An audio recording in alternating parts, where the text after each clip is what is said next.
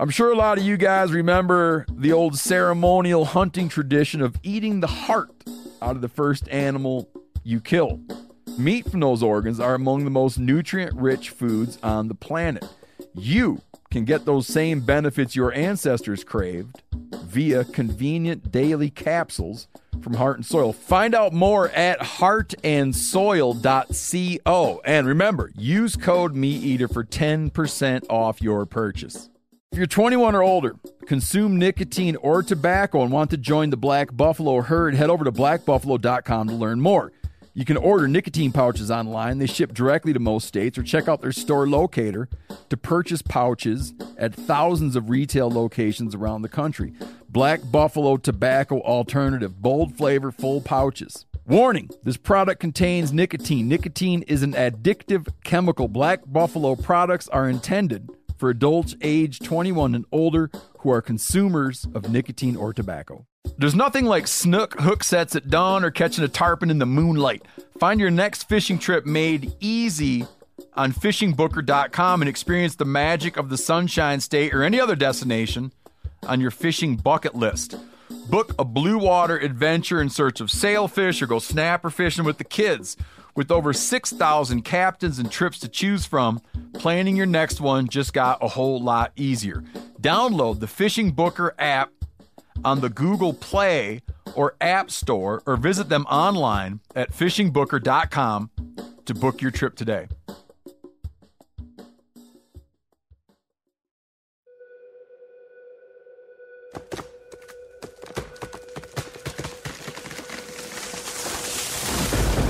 This is the Meat Eater podcast coming at you shirtless, severely bug bitten, and in my case, underwearless. We hunt the Meat Eater podcast. You can't predict anything. Presented by First Light, creating proven, versatile hunting apparel from merino base layers to technical outerwear for every hunt. First Light. Go farther, stay longer. Okay, everybody, coming, uh, coming, coming uh, to you, perched high above the beautiful Pacific Ocean. Wonderful view here Thank you. with Kimi Werner, Seth Morris, Howdy. Danny Bolton, and Ryan Hello. Callaghan. Danny has a first little, uh, just has a first little thing to titillate everybody. Did we talk when when you were on the show before? Did we talk about what you did for a living? Um, real briefly. Hit hit that again. I find this endlessly fascinating. Yeah, so we train some military special forces guys and some other government agencies, um, off-road driving, off-road driving technique, and then a lot of recovery stuff. So a lot of work with the winches, um, a lot of work with just towing each other out if they needed to use tow straps or whatnot, and then also filling them in on how to fix stuff, kind of giving them the confidence and wrenching on their own vehicles. Um, a lot of guys have that kind of personal desire to do for their own vehicles too, but if we break an axle or something or blow a differential out there, we get them in there, we get them involved, and then it just gives them a chance to kind of understand that whole process and see how how simple it really can be um, if you kind of know what you're doing and just try to build that confidence in them. So if some something happens to them out in the field, a lot of times they'd just be leaving that vehicle if it was a dire situation. But once you're down to one vehicle, that's all you got. So. Do you guys train in the same vehicles they use? We do uh, this next trip that we're going out. They're bringing out some of their own military vehicles, so I'll just be riding in one of those. Um, they're called the 1.1s. So we'll, we'll train in their vehicles, and then a lot of times they'll get like Toyota Hiluxes, and they'll get a, an array of vehicles because sometimes they want to blend in wherever they're going. So they get some pretty janky stuff from what I've seen some pictures of sometimes. So just kind of giving them uh, a good feeling of off-road mobility stuff and what they can be capable of. A lot of it is just building confidence in them. Is So that got- is oh. that what you want Danny to hit, or was it the coffee roasting that you were more interested in? No, vehicle driving. Oh, okay. Yeah. good. Just making sure. but you're on- tangled up in the coffee business. I'm tangled up in all kinds of stuff. Um, my family has a construction company, so I grew up working construction. Um, a lot of heavy equipment, running bulldozers or excavators or whatnot, and then also my dad had a ranch property that he bought, and one year they were slow, and he didn't. You know, the the construction was slow, so he's like, "Hey, let's keep these guys busy," and planted a coffee field. So when I was a kid, 10, 11 years old, we had to plant a bunch of these coffee trees down in a nursery next to our house. Let them grow for a year, and then we took them up to the farm and planted them um, up at the farm when I was 12 or 13. And it takes a couple years for those coffee trees to really start producing, but the first couple years it did produce. They ended up winning first place in a cupping competition. So then it was like, oh, okay, like we got we have something here. So it kind of snowballed from there. You know, website, coffee shop, our whole own milling because my, my dad's really hands on and wants to see the whole process. So bought all the milling equipment. I ran the dry mill for a long time and the wet mill. So the wet mill is when the coffee comes off the farm, it's got to get the skin off it, washed and then dried so that it's shelf stable, dried to a certain temperature, um, not temperature, moisture content so that it doesn't mold. And then from there, you sort it again so that you have all the same size coffee beans. Mm-hmm. So when you roast it, it's like putting cookies in the oven, right? Like if you have small ones and big ones, the big ones aren't going to be done by the time the small ones are, are burnt. So you want to get all the same size beans, all the same density. So it's a couple of machines that have to run for that. And it was cool because that was mainly during the winter I would do that work. So I'd come home, work three, four months in the winter, and then I could go travel and, and do work wherever else I was traveling, doing a bunch of automotive stuff too. Um, and that heavy machinery uh, experience kind of led into your driving too, right? Because you got to make your own uh, dirt bike courses yes. and stuff. Yeah, it did. So when we were kids, when you know we were blessed to have equipment, so anytime it wasn't being used, we'd build our own dirt bike track stuff. So we built some pretty crazy ass jumps that I probably wouldn't let my own kid jump, you know, and um, that led into working in the automotive industry. Uh, of company came over here and wanted to build a course for because they sponsored Ironman that we have here, the World Championships in Kona, and they wanted some people to be able to drive over some bumps and stuff. And they called my dad, and he was like, "Hey, none of my employees built that track. My son built it, you know, and his cousins." Um, so they called me, and I was 16 at the time, and so I was like, "Yeah, no problem. Like, sounds easy." And I showed up, and I was real short too at that time. I like growth spurt later on, and that guy was just questioning me big time. And I, I knew we had the skills. So I told my cousin, like, hey, let's get this done. We had three days to build it. We built it in one day. and the guy's like, all right, these guys are legit. So the next year, right out of high school, I went working 11. I went six months on the road um, for a, a certain car company tour that we did and built tracks all over the US and that's kind of what led me to the mainland. Like I was born and raised here, and then right out of high school, I was over there, and they didn't really want to fly me back and forth, so I was couch surfing. I'd go to my aunts and stuff in California, and ended up in Gardnerville, Nevada, for a little while, which is by Lake Tahoe. So that brought me to the mainland for about four or five years till the recession hit in 2010. 2009, I moved home and just started working construction because that the whole car company, right, the whole car industry dried up. Mm-hmm but during that time in the mainland, we raced off road. We built our own race truck because um, we knew how to weld and everything. So me and my cousin fabricated our own race truck, built the whole roll cage and everything, and did real well doing that desert racing, like the Baja stuff. And then that's kind of all that's kind of led into the military stuff. I, I met a friend on a Toyota photo shoot that's like, dude, I got to get you into this because we got to go camping for four days. I need someone who can help cook. It's not going to complain um, you know, about being cold or tired or whatever, because some days we're out there, you know, middle of the night with night vision on trying to fix something. So I was like, yeah, I'm in. So that kind of got me into the whole military thing, which is awesome because with those guys, I, you know, you can really be yourself. Some of the corporate stuff, you got to be careful what you say, you know, dot your I's, cross your T's, and like be a certain way. But with these guys, um, they have a lot of the similar mindset as us and just enjoying like the struggle. So it's been a pleasure. Hmm. Yeah. So makes, makes you think I got in the wrong business, man. yeah, that's cool. Yeah, and I've done some like hunting guiding and stuff, and I do. I teach class for that outfit called "Taking Her Slow." Yeah, yeah. I'm like, here's how I like to drive down trails. Yep. Yeah. It's called using your binoculars. I just kind of creep along. well, that, that, that's a big part of it. Like these guys, it's the same as off-road racing. Like most off-road racing, the finishing rate is fifty percent. So 50% of the people who start the race, you know, some races are a little bit better, but A lot of people who start the race don't finish. So we teach these guys like go fast when you can, but there's certain areas you cannot go fast. You have to take it easy on the vehicles. And we're talking like inches. If you're off on the wrong line, you're not making it up an obstacle. But if you just take your time, back it up a little bit, use the right technique, we teach them a lot of driving with both feet, you know, left foot on the brake, right foot on the gas, a lot of open differential stuff.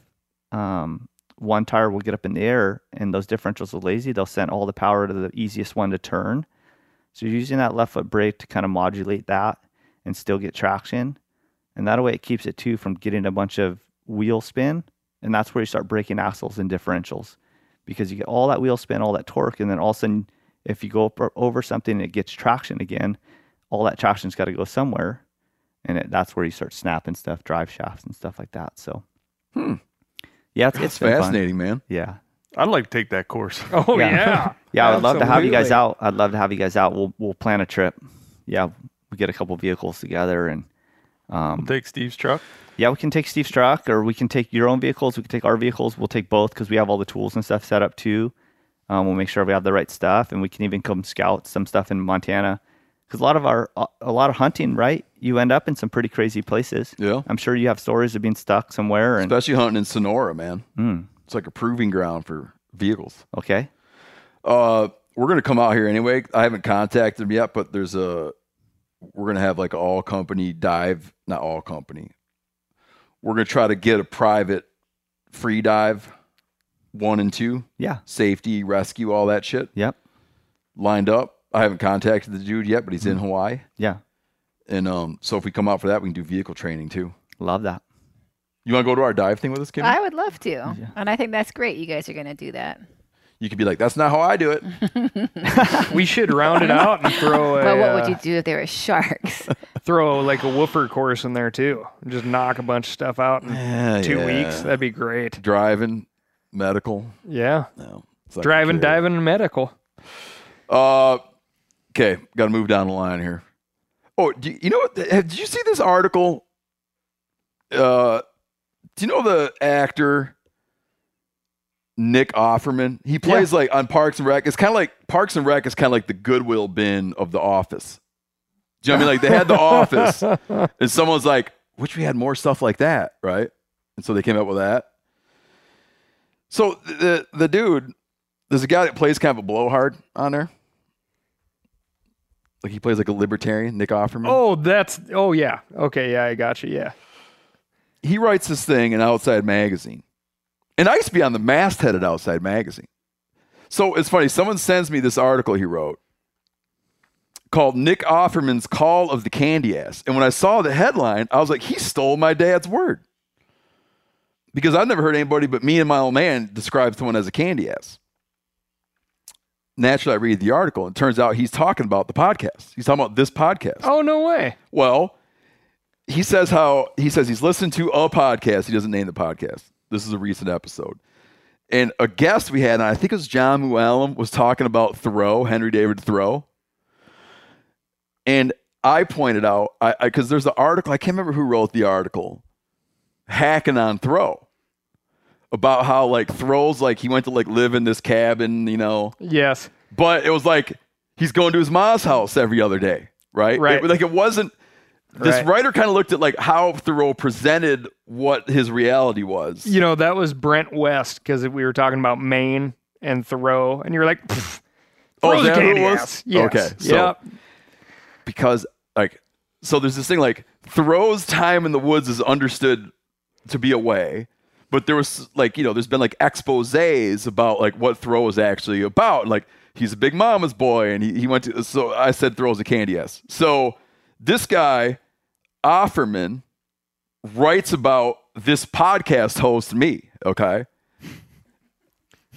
and how he upset he is about what I said about Thoreau. And then he goes on, like, you know, this kind of like classic, like the outdoors is for everybody, and it's not your position to judge, right? Yeah. And who are you to, right? All this stuff.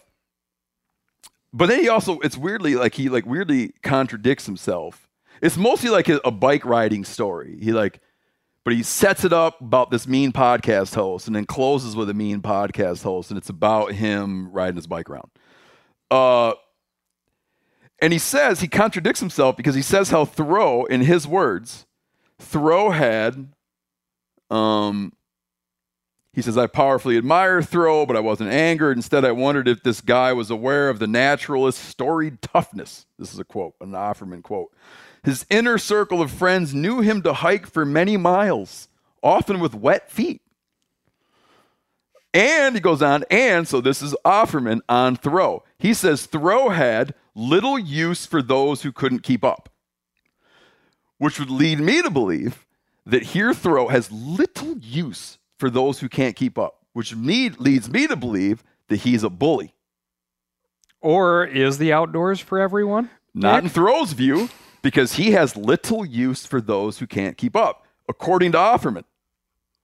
Then we get down the page, and Offerman then has this to say about I sense that, that demeaning podcast hosts and cyclist hating drivers come from a culture of bullying and aggression, one that so often misunderstands our need for outdoor adventure.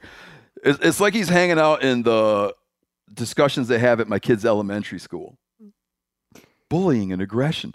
It's like you'd think a dude, an actor who makes his living being funny, would better understand like a joke. Uh, well, here's something that you need to know about this fella. He's got, he spent all of his time being a, a woodworker. And from what I've seen and kind of read, he, he's like a New England style, kind of traditional woodworker. Yeah. He's got his own woodworking shop. I think he's got some employees these days and they they turn out stuff. And I want to say that he built either canoes or kayaks or something like that. Good. And I I would venture to expound that um, a man who builds a hand carved canoe is going to be real tight with Thoreau. Mm. To go for a paddle, as they say in the main I get it, but like right? bullying and aggression to make a joke about Thoreau. We asked him to come on the show, and his person said Nick is not available. Yeah, and Thoreau's dead, so you can't get that. I think there's a line. There's, there's, a line in there. Bullying and aggression. Uh, beads of water sliding off the back of your canoe paddle, like like bullying and aggression should. I, I like that he listens to the show. Oh, I loved his character on on uh, Parks and Rec. That's one of the the few. I, I, bet I've seen more Parks and Rec episodes than I ever did The Office episodes. Um, Maybe he's a wannabe hunter. Uh, and he was in that. He was in that uh, uh Sam Elliott movie that uh, got a bunch of awards. I think where Sam Elliott's like the kind of hack cowboy actor that gets a second shot and Hmm. You ever see that one? Real no. good. Offerman w- was great character in that. I didn't know who it was until I realized it was the the blowhard from Parks and Rec. I wouldn't even. I should write. I should write a bit. What's that? I don't. I, am no, not sure not if he was a blowhard. I don't think so. But he was just like uh, he was a, a, a well defined character compared to everybody else. Mm-hmm. Yeah. Yeah. Yeah. I like that. Uh, here's a good piece of mail. What do you think about that, Kimi? I mean, I do think you can be demeaning sometimes, but that example sometimes, yes. But I Give think me, in that, well, like when yesterday you were being very demeaning towards stand-up paddling and saying that anybody who's into that, um, you just wonder why they would ever get into it and what the heck they gave up to get into it, or maybe they just didn't do anything ever before, and that's why they got into it. You thought that was demeaning? Yeah. okay, give me some more. Is that really it, the word for it, or was it just like uh, judgmental? Mm-hmm. mm-hmm. Tell me some more. Um, skiing. I always hear you putting down skiers. My whole family skis. Yep, I know. I know. uh, just anything like. Well, one else, one else, something else I'm demeaning about is what? any kind of uh, when your kids are in something that makes them have to be somewhere on weekends. Yeah, I overheard you talking about that yesterday too. And, and saying, don't play any sports on the weekends because nobody's going to go. We're not going to go. I just walked away. I was away. talking to my little boy. yeah, I know. Well, I'll have you know that my wife's starting to talk some sense into him. so I was actually talking, and she said I'd failed utterly because he just dug his heels in. So he's he's enrolled in weekend sports. It's up in the air. uh, Kimi, what's your parental position on that? On I don't know. Sports? I was definitely listening and thinking, what am I going to do when Buddy's of that age? Because I would feel the exact same way where like eight Saturdays in a row, you need to go down to this place. Yeah. And my dad was the same way with me where we didn't get into any sports that took him away from like fishing and diving and camping and stuff. Tell me more demeaning things because I'm going to try to change no, my those ways. Those are the ones that came to my mind right away. Um, Just one example from each day it'd be fine. What about uh, the tame pets? oh, that I don't like domestic animals. Like that, my little my like... little Pomeranian Chihuahua yeah, see, dog. You guys, here's the problem. Yeah, uh, we're gonna move on in a minute. Here's the problem. Here's what I don't like about what you're doing. You have I'm, too I'm many examples. Demean, no, I'm gonna demean. I'm gonna demean you guys for a minute. This is gonna apply to me too. Let's Dan, let it rip. So. Uh, everyone has opinions about stuff. Yeah. Okay. Everyone has opinions about stuff.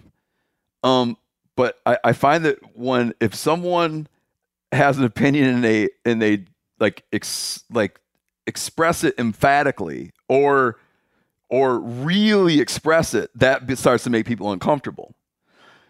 Right? So mm-hmm. me saying that like domestic dogs aren't as interesting to me as wild dogs because I don't understand what they do all day. Yeah. But a but a coyote busts his ass all day.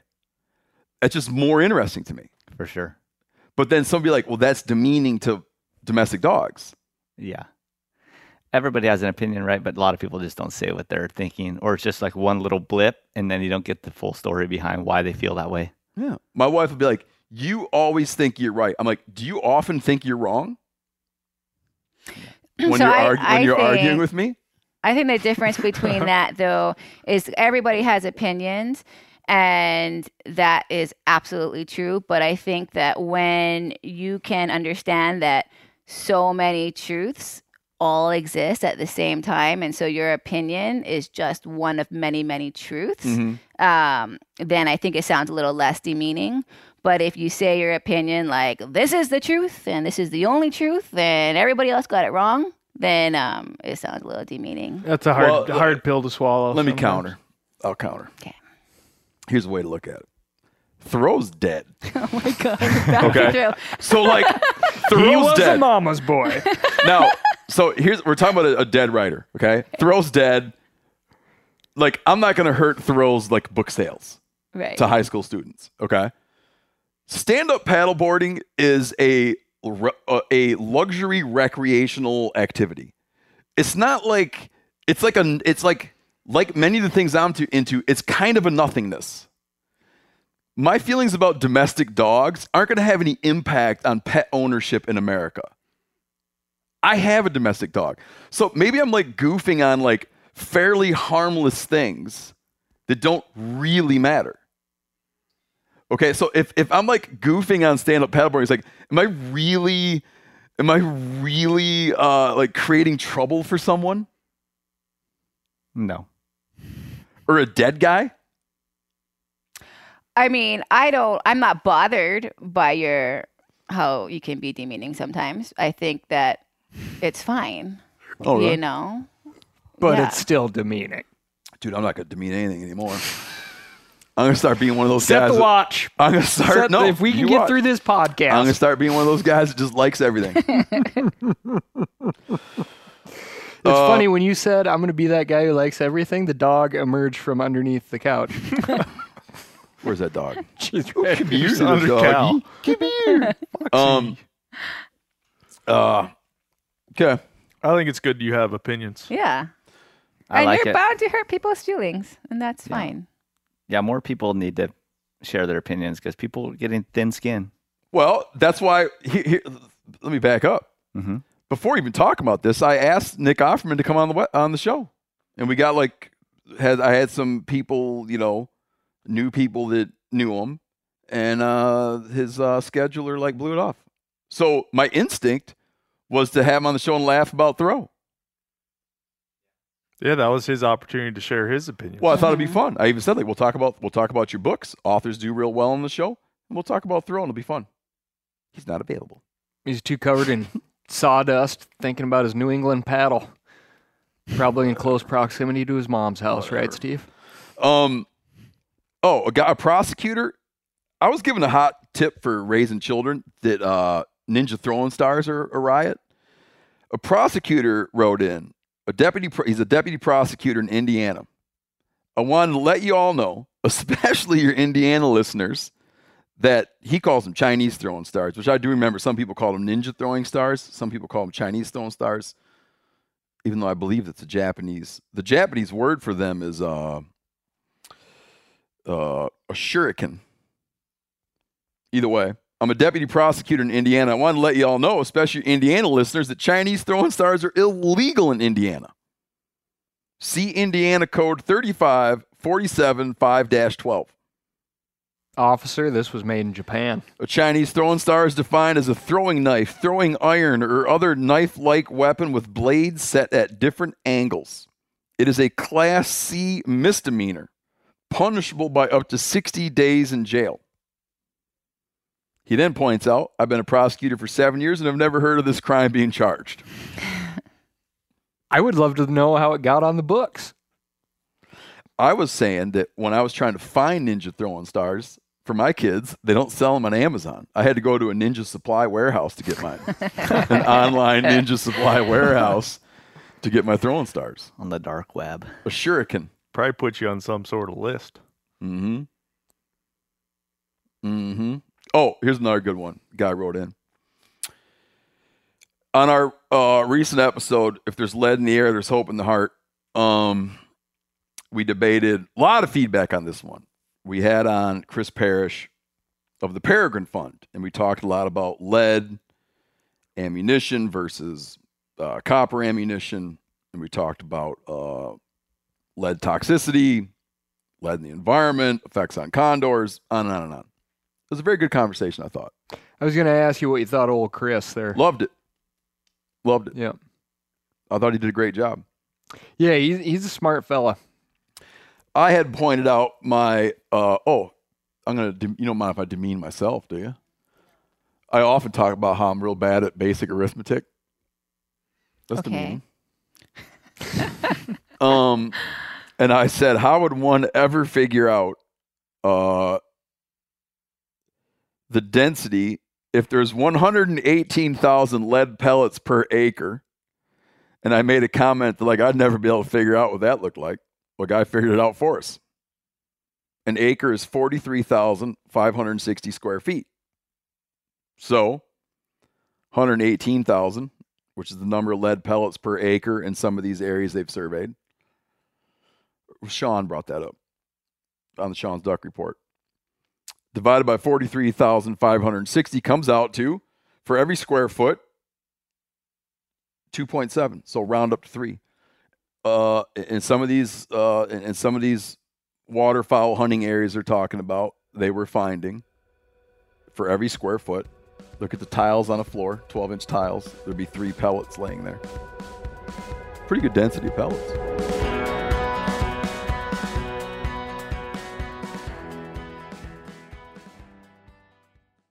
Pay attention here because this is a hell of a good service. It's called the Wellness Company picture this, okay? You wake up, you got a scratchy throat, you're all congested, you got a runny nose, you got a cough, whatever. And you weigh your options like you tough it out, get sick, take time off work, try to get a doctor's appointment sometime in the next few months, wait two hours at urgent care and sit in a room full of six sick folks, or you open your medical emergency kit. You match your symptoms to the doctor recommended prescription and you start on the right meds right away. These medical emergency kits not a first aid kit, all right? It comes with doctor prescribed meds to treat over 39 medical issues. So, on hand, strong antibiotics for infections of all types. Plus, a doctor's easy guide so you know exactly what to take and when. No waiting to see the doctor, no waiting at the pharmacy. It's all in there. Every home should have at least one medical emergency kit. Order yours online in minutes. Your kit will be rushed to your door. Get 15% off at twc.health slash meat eater, but you got to use the promo code meat eater. That's promo code meat eater, okay, at twc.health slash meat eater. Yeah, I've said it before and I'll say it a thousand times more. If you got a family and you got people that rely on you, you need to take life insurance seriously. And Policy Genius is the country's leading online insurance marketplace. So with Policy Genius, you can find life insurance policies that start at just $292 per year for a million dollars in coverage. Some options offer same day approval and avoid unnecessary medical exams. Your life insurance policy, you know, that you get at work may not offer enough protection for your family's needs.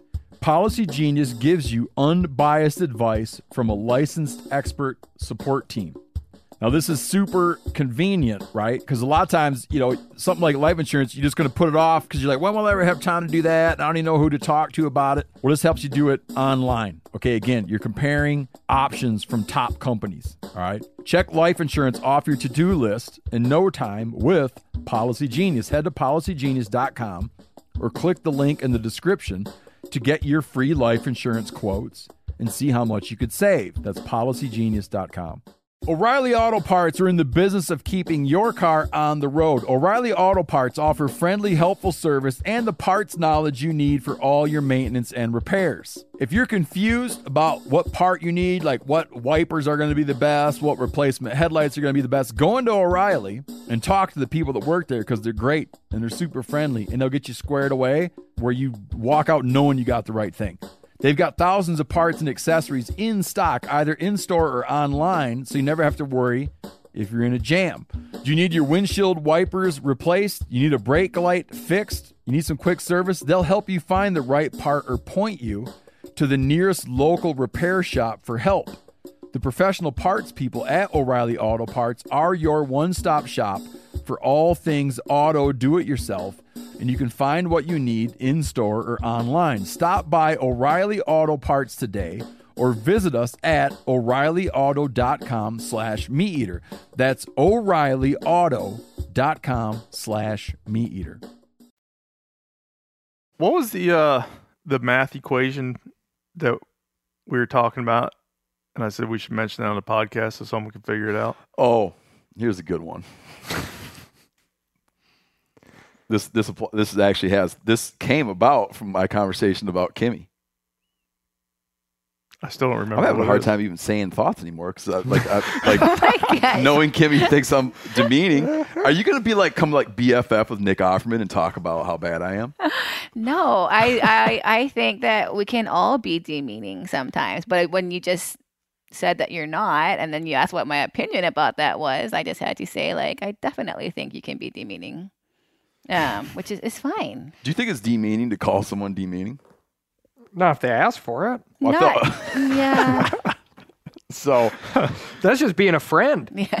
I, I was explaining to Seth how I've become, uh, how I have become a, like my best day black cod fishing was my first day black cod fishing. And it's one of the few things in life where the more I do it, the worse I get like you usually expect in life, you're trained to expect this sort of like experience, right? Like as experience increases, sort of like your adeptness or, you know, yeah. You get better. It's just like a like a basic thing that happens in life. But with black cod fishing or sablefish fishing, my uh, I get worse the more I do it. And I was talking about needing to get out of my rut on sablefish fishing and I mentioned how your father, when I asked him why he's so successful fishing black cod in Southeast Alaska, he laid out for me his formula. Oh boy. You don't want me to mention it? No, I don't know what it is. Well, he uses those little Hawaiian chum bags mm-hmm. that deliver chum down to 1,300 feet of water, which I bought two of. Yep. And then realized in the time it took me to order them, I could have made some with a needle and thread and a pair of blue jeans. but I didn't I didn't have one in my hands yet the mucky dog bags. That's like the palu. Yeah. Is palu yeah, you guys word for chum? Palu. Yeah. Palu means chum. They just call it like palu chum bag, but in print in quotes, so it's like Hawaiians and and Americans understand it. Right. You know what I mean? Yeah. That's a Hawaiian word, palu. Mm-hmm. Yeah, it can mean like barf or oh, chum. really? Like it's like, like mushed stink. up. Yeah. Okay. So they have it described as like a palu and then chum, one of them being in the parentheses bag. I bought two. He did that. Also, he mentioned that they will set an anchor in 1,400 feet of water. Yeah. And tie off on that. Mm-hmm. So that you're holding a spot, and when you're dropping chum, you're not drifting away from the chum. And then they wait and bring them into them. Yeah. And the theory behind that, which I was told, is um, that the younger black cod, the smaller black cod, you know, like a lot of fish species are like more frisky, more aggressive, more assertive, and sometimes the bigger and fatter you get, the more slow you are. Mm-hmm. And so if you're constantly drifting or moving, you're always going to be attracting the smaller fish. Whereas if you stay in one place, it um, gives the big ones time to move in and start biting. You know, when you said how the younger ones are friskier and the older ones get a little complacent. I'm so demeaning. No, oh. I was going to make. I want you to know. I want you to know that I was going to say. I was going to say. I know some people like that, but I didn't. Very good. Because it would have been so demeaning. oh my god! So I sat on that one. Sat on it. But I bet uh, the the fishing part of that combo got your wheels turning though too right? You're like, is it inching you towards the investment of dropping a, a well a semi-permanent buoy out there? Which brings around the math question. And Seth I bet you've talked about on the podcast, someone would send you a very good explanation. You need a some like when you set an anchor, you need some amount of scope for tide swing. Okay, so Can you, uh, better describe scope. Like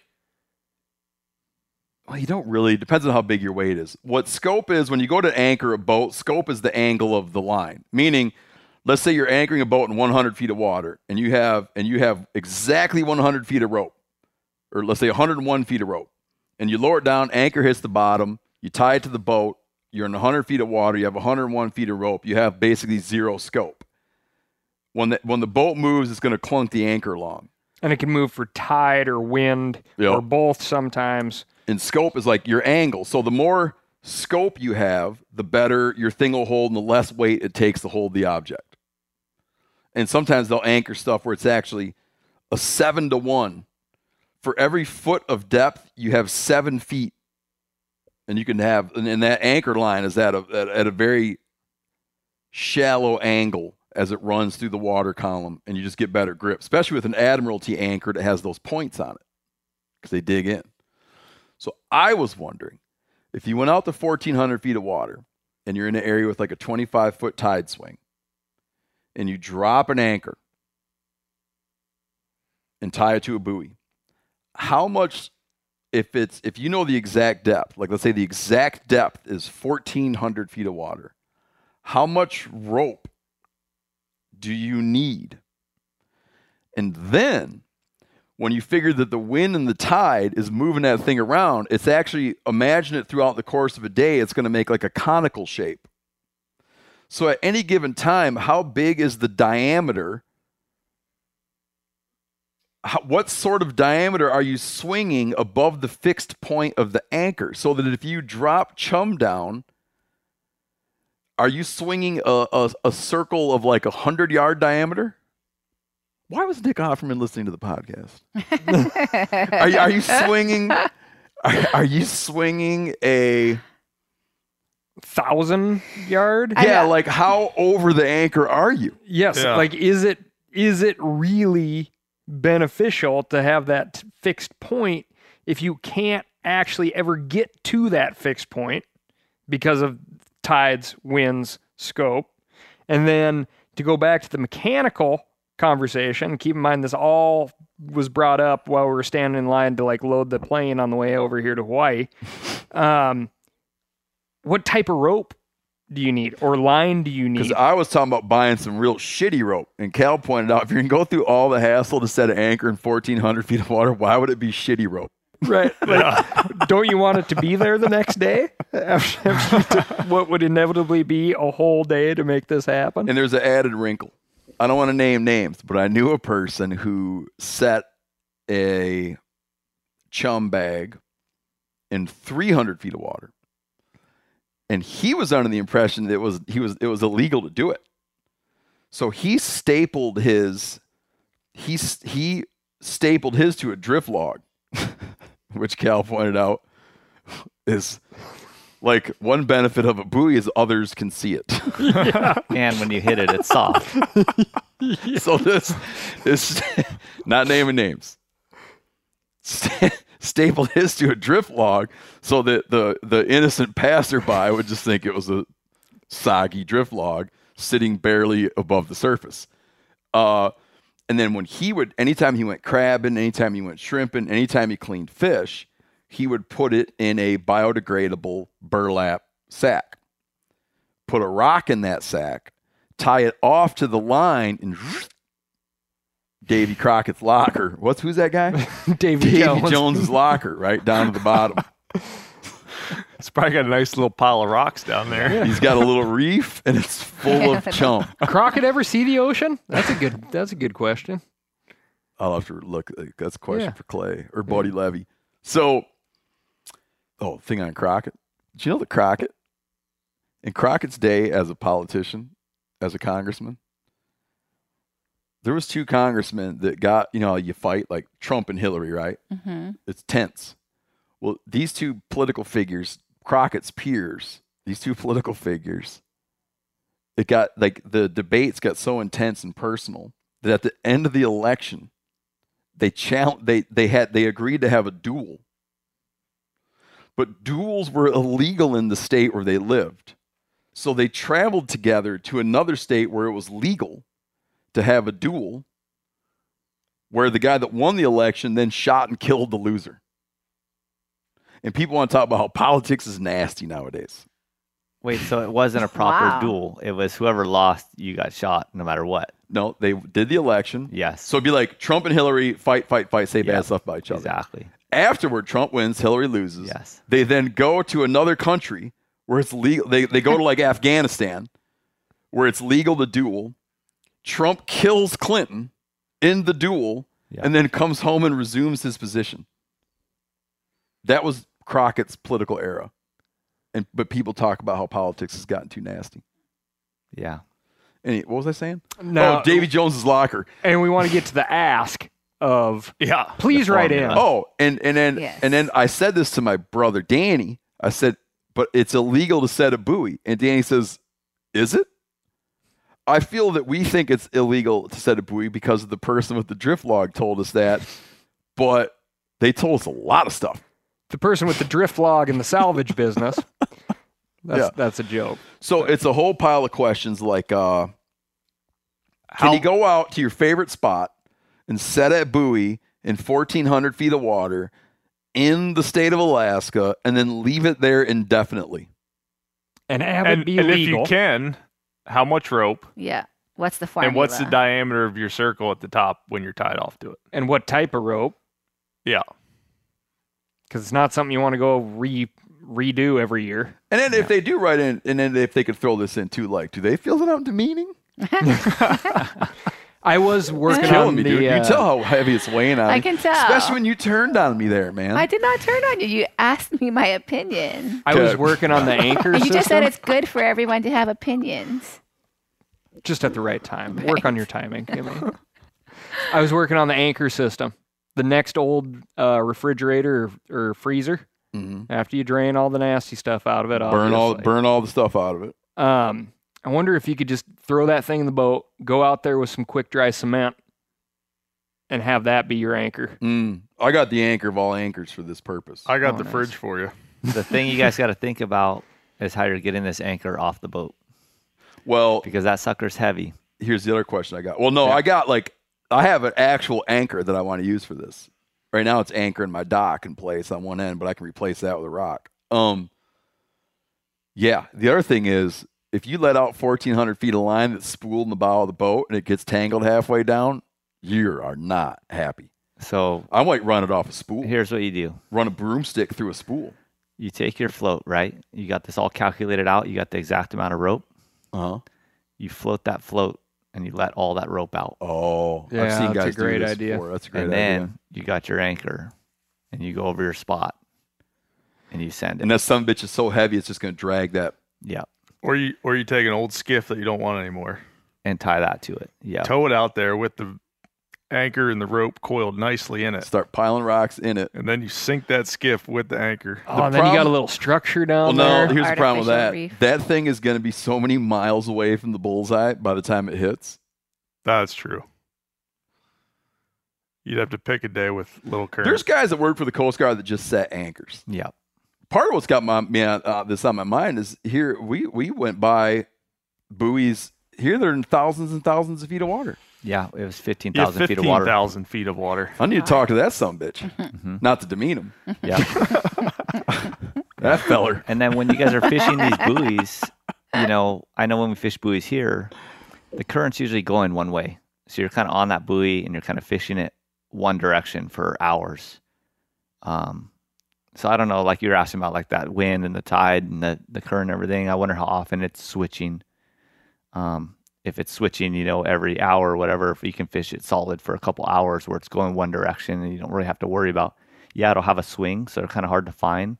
But as long as you know where that anchor point is, you know where the current's going, you can usually find that buoy to where it's at. And then you fish it for those couple hours while the current's, let's say, headed south.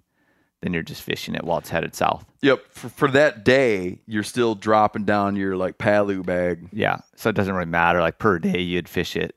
You know, if it's heading north the next day, you'd be fishing it where it's heading north. And Oh, hold on. We got to get back on track because this all came about with math problems. Mm-hmm. So the guy wrote in about the math, the the the math around how much lead, like how much lead shot is out on the landscape in certain places. Now we got two more things. Um, a doctor wrote in, all fired up, that I was, uh, that I was not taking lead poisoning seriously enough. I disagree. I was pointing out I pointed out only that. He, he wasn't listening carefully. He's like, no lead is good. That's why lead is like zero. Like zero is how much lead you should strive for in life. You say no lead is good. I was only I was pointing out that no one has found elevated lead levels in hunters elevated relative to their peers who are not consuming wild game. And I pointed out that when they did this thing where they went to like North Dakota and found lifelong consumers of wild game killed with lead shot and took their lead levels, their lead levels were lower than non hunters who live in urban environments who are getting lead from soils contaminated by leaded, you know, from all those years of leaded gasoline, lead paint, on and on and on. Industrial lead pollution. I was never saying that I think lead is good to eat. I was just saying no one has shown a a and, and like people act like it's there, but it's like if it's there, send it to me. No one has shown. You, no one has definitively shown, and not even definitively. No one's kind of demonstrated that hunters are suffering from increased lead levels due to the consumption of wild game. It's just it's say what you want about lead. That's not a thing. And uh, he did say warm regards. And uh, and I, I imagine you could demonstrate to folks that you're serious about lead because you probably like myself as a youth used to pack some uh, lead shot in your lip while you were re-rigging your rods and stuff like that, and you probably like myself have quit doing that. Yeah, I keep Yeah. I would keep my split shot. Your water ice, gremlin? Ice fishing. I'd keep some split shot over on this side of my cheek and gum, and I'd keep my maggots on this bit of my cheek and gum. Just like everybody. yeah, and like we were talking about this the other day, steelhead fishing, because you're like you get to one hole and it's deeper, the other hole not. You just keep a couple in your cheek and gum for just so you can very quickly like rig for where you're at. Not only that, we used to go down. We had a gun range two miles from our house. We'd ride our bikes down to the gun range, put the flag out, and take a sifter and go sift the berm. For uh, non-gun range users, typically there's some sort of a signal that says folks are downrange, which means do not shoot. Right? They're typically down there changing targets. Yep. But uh, the Rinella boys would put the flag out saying, "Do not shoot. We're going to go because we're through." sifting the berm. we would sift the berm for bullet lead, go home, melt the lead in the garage because my dad had gotten us all the stuff to pour, and we would pour sinkers. And I'm telling you, man, the thing about those homemade sinkers made with bullet lead is there's like alloys in that stuff. And like you go to the store and buy a, you go to the sporting goods store and buy lead, and you go to bite it, it's nice and soft. And in fact, your tooth leaves a mark when you bite that lead onto the line. Our homemade sinkers, when you bit that lead onto the line, you'd hear your teeth crumble a little bit, and you couldn't dent that shit. It's like, Yep. and they didn't seem to be as heavy. It's like kind of a weird deal, like homemade sinkers. But I would never let my kids do that. My brother Danny had a film jar full of mercury that we would get out and play with. That he'd collect it. Anytime he run across a thermometer, he'd get the mercury out, and we would like play with Danny's mercury. I've done all so of like, that. That's yeah, awesome. Like I'm not in any way like I, I I never wanted it to be that I'm like downplaying. I'm just saying, uh, you know, Yeah. that's all. Uh, I don't. I wouldn't let my. I don't let my kids do stupid stuff that we didn't. We we did stupid stuff because people weren't really aware. My old man, when he was in the army, they would give you cigarettes in your C rations. It's like you, you know, over time, right? You learn things. over time. Here's another guy wrote in about the lead thing. Now, this guy brings up a very valid point. Cal, I need you to be present for this. Oh, and doing this too, I want you to think about something. Okay. To Offerman's point, if is it even possible to bully a dead man? Well, there's that famous bully- line like "Don't speak ill of the dead." But that that's speaking ill of the dead. Can you bully a dead man? No, no. Because I feel like you, can't because they're not alive. No. You're certainly not going to give him a wedgie. Cram it right up into his dry pelvis bone. Uh, yeah, it's really got in my head. It's tearing me up, dude. A final bit of lead thing, and this is a bad one. This is a tough one. He goes to point out all this talk about everyone in the hunting and fishing communities switching over to copper. Lead so bad. You know what? Let me give you a fact that would have given him a lot of ammunition, but I don't know if he's aware of it. If I was this guy writing this letter, not to demean him, I would have concluded how lead ammo is almost exclusively. So we toured the Federal ammo factory. Guess where all the Federal's lead comes from? Recycled car Bat- batteries. Yep. Their lead comes from recycled car batteries. Yep. That's like a little known fact. You go to the federal plant, it's like all of that lead Yeah. that they're producing into ammunition is not coming out of the ground.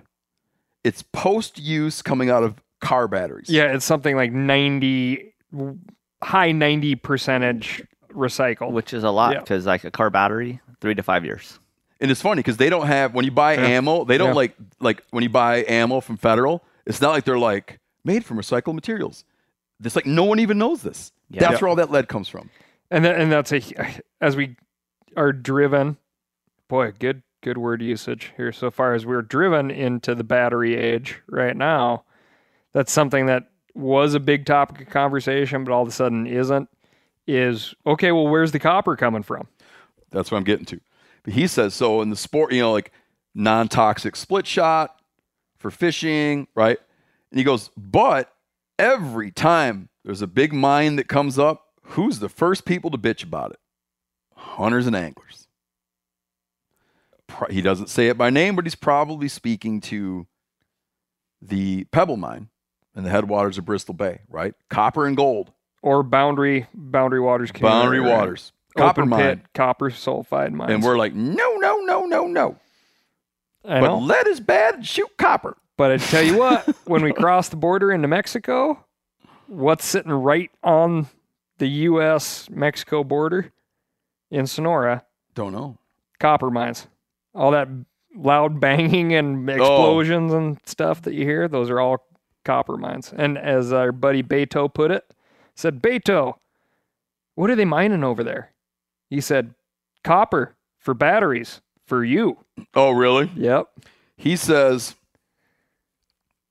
how could this is the the person that, the gentleman that wrote in very well worded email. How could we possibly maintain any sort of consistency or credibility if we simultaneously took the stance of no new copper mines where I like to hunt and fish and everyone please use copper?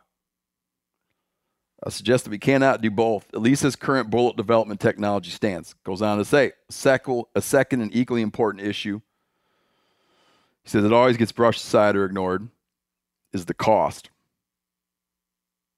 The fact of the matter is, most lead alternative ammunition, copper included, is expensive. And if demand suddenly jumped, it would become scarce and as a result, even more expensive. What would we accomplish then is to effectively sideline masses of hunters who either couldn't find or couldn't afford enough ammunition to sight in two or three rifles and have ammunition for their hunts. And he poses a hypothetical 300 household. One of the things that helped us get through a lead a, a switch from lead with non-toxic shot for waterfowl is we went to steel. Steel is abundant and still relatively cheap. It was attainable for your average hunter. Not the case with copper. He points out you're driving more of a situation where you have the haves go hunt, the have nots don't. Says he still loves the show. Well, I mean, it's all it's all all great points. Um, I I don't the absolutism of uh, I, I think gets taken a little aggressively, but he was being absolutist. You are driving. It's like, uh, well, no, we uh, had a good conversation on this very debatable topic of copper versus lead, and uh, many of us have switched over to copper but there's I don't believe anybody saying you must shoot this. I, I feel like I'm sort of fence sitting on the whole thing. Well, I love it for for me. It's it's the raptor thing. Like I do, I have a soft heart when it comes to that. Like I'm like, oh yeah, if I can mitigate killing more animals, like the I don't I don't want to bycatch dead animals that I don't get to consume mm-hmm. that are dying from secondary lead poisoning by shooting a copper bullet. That that works for me. Um, yeah, but that yeah, it, you when you say I get it now, you're saying you're making a consumer choice. Yes, exactly. And, and that's kind of like what the guest Chris Parish. Chris Parish was saying he never came in and said I think they should outlaw X, Y, and Z right now. Yeah, saying you, as a consumer you make choices all the time.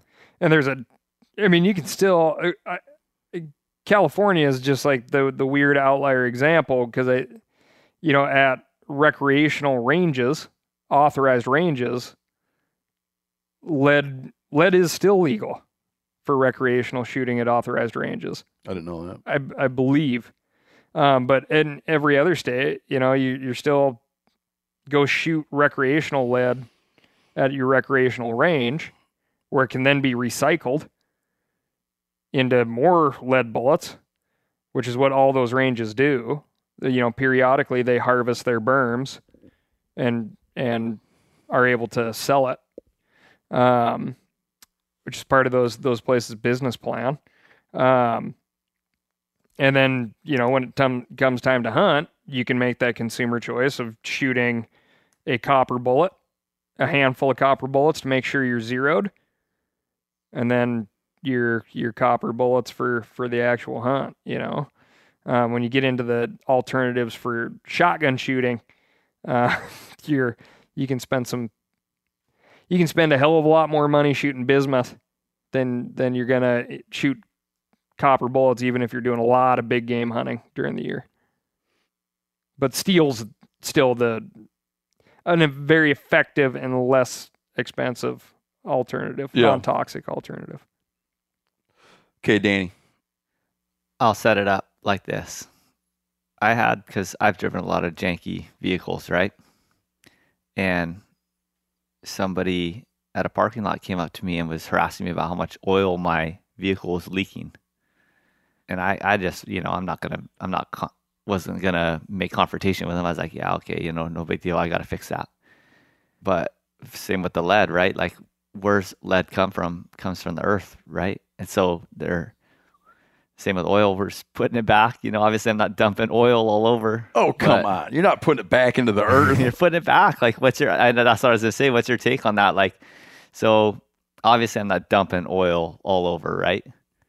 But you get this, a good this, rain on the grocery store parking say, lot, and you watch that slick yep. start to form. So obviously, that goes like that's bad, right? That just goes right to our water source. Um, but like with the lead, I was thinking about the lead. It comes from the earth obviously there's there's issues when it's getting processed or whatever. Maybe they're melting it down to make these BBs. Yeah, there's that effect. But as far as just taking lead and putting it back, if I take rattlesnake poison, yeah, and just put it all over your food, am I uh, putting it back into the earth? Yeah, I mean, good point. yeah, but I'm just you know no, I mean it I mean venom. Sorry, venom. Yeah, I mean you're making it sound like you know lead or arsenic. If I put arsenic all over your food, am yeah. I just eh, put it back in the earth? Yeah, you know. No, I think I think it's an appropriate line of thinking. Um, it's just uh, these things came from uh, places in the earth that probably were not necessarily meant to yeah come to the surface again. Like not on your food. yeah. They were in the earth, but not on your food. God, yeah, just throwing it out. Like that's a good point. Yeah. definitely. Uh remember how I was saying I'm like I'm uh um I've been accused of being like a lead apologist. Mm-hmm. And I've been accused of being anti-lead. But I'm like very much like just kind of like exploring the whole area, right? I'm exploring it. Another yeah. one that I can't that people keep writing in about, but I can't formulate an opinion on. And I'm going to hit you with it, Cal. My home state. There's there's a the mitten. Yeah, there's a Michigan National Guard in the Michigan's Upper Peninsula. They're looking to double the size of uh, Camp Grayling. Yep, a military base, and to double it, they need to like annex a bunch of state owned land that's currently open to public hunting and fishing. People in the UP are losing their, you know, long time and who would stand to lose their long time sort of like ancestral hunting and fishing grounds are pissed. They're going to if, if it happens. Yeah, if it happens they'll lose access. They they will I think it's very safe to say they will lose a certain amount of access. Mm-hmm. It's and, ambiguous though. And I struggle with being um I struggle with this one. And I'll tell you the two reasons why I struggle with it. Uh I'm generally uh not generally. I'm like very supportive. I, I like I like to live in a country with a very strong military. Okay. I'm very like I'm not hawkish, like I don't want to go invade countries for no reason, but I'm like hawkish in that I, I, I like want and support a powerful military. So there's that, right? Yep. And there's the other one that I don't think it would lead to. Like if this was a how a giant housing project, it leads to loss of habitat. But what they're talking about isn't leading to like a net loss of habitat. They want to use it for training and stuff in an area where it's not like they're not like destroying the ground from from a habitat perspective. Yeah. So it's hard to make an opinion about it. Yeah, if it were a giant, you know, mega moguls housing development, I would be irate. I'd be like, because there now it's like gone, and and we'll never come back. But here it's like it's still like for future generations, that patch of ground is still going to be there, functioning as an ecosystem. It's still in play, just not open as good. Well, that's as, not true, yeah, right? Okay. It's it. You are going to lose some access um, and in this, it's a perfect conversation point to go with the the lead, you know, well, but it's recycled type of thing because it's like have your cake and eat it too. Um, you want a big, strong military, but you don't want the military to have all the space to train. Um, and I truly don't know the ins and outs of what they actually need versus how much they're annexing and all that stuff. But they do need a lot of space. And they're and, only closing it, uh, yeah, because they're only yeah. closing it when they need it for training. So no one knows how yes. much that'll be. And game management still stays under Michigan DNR.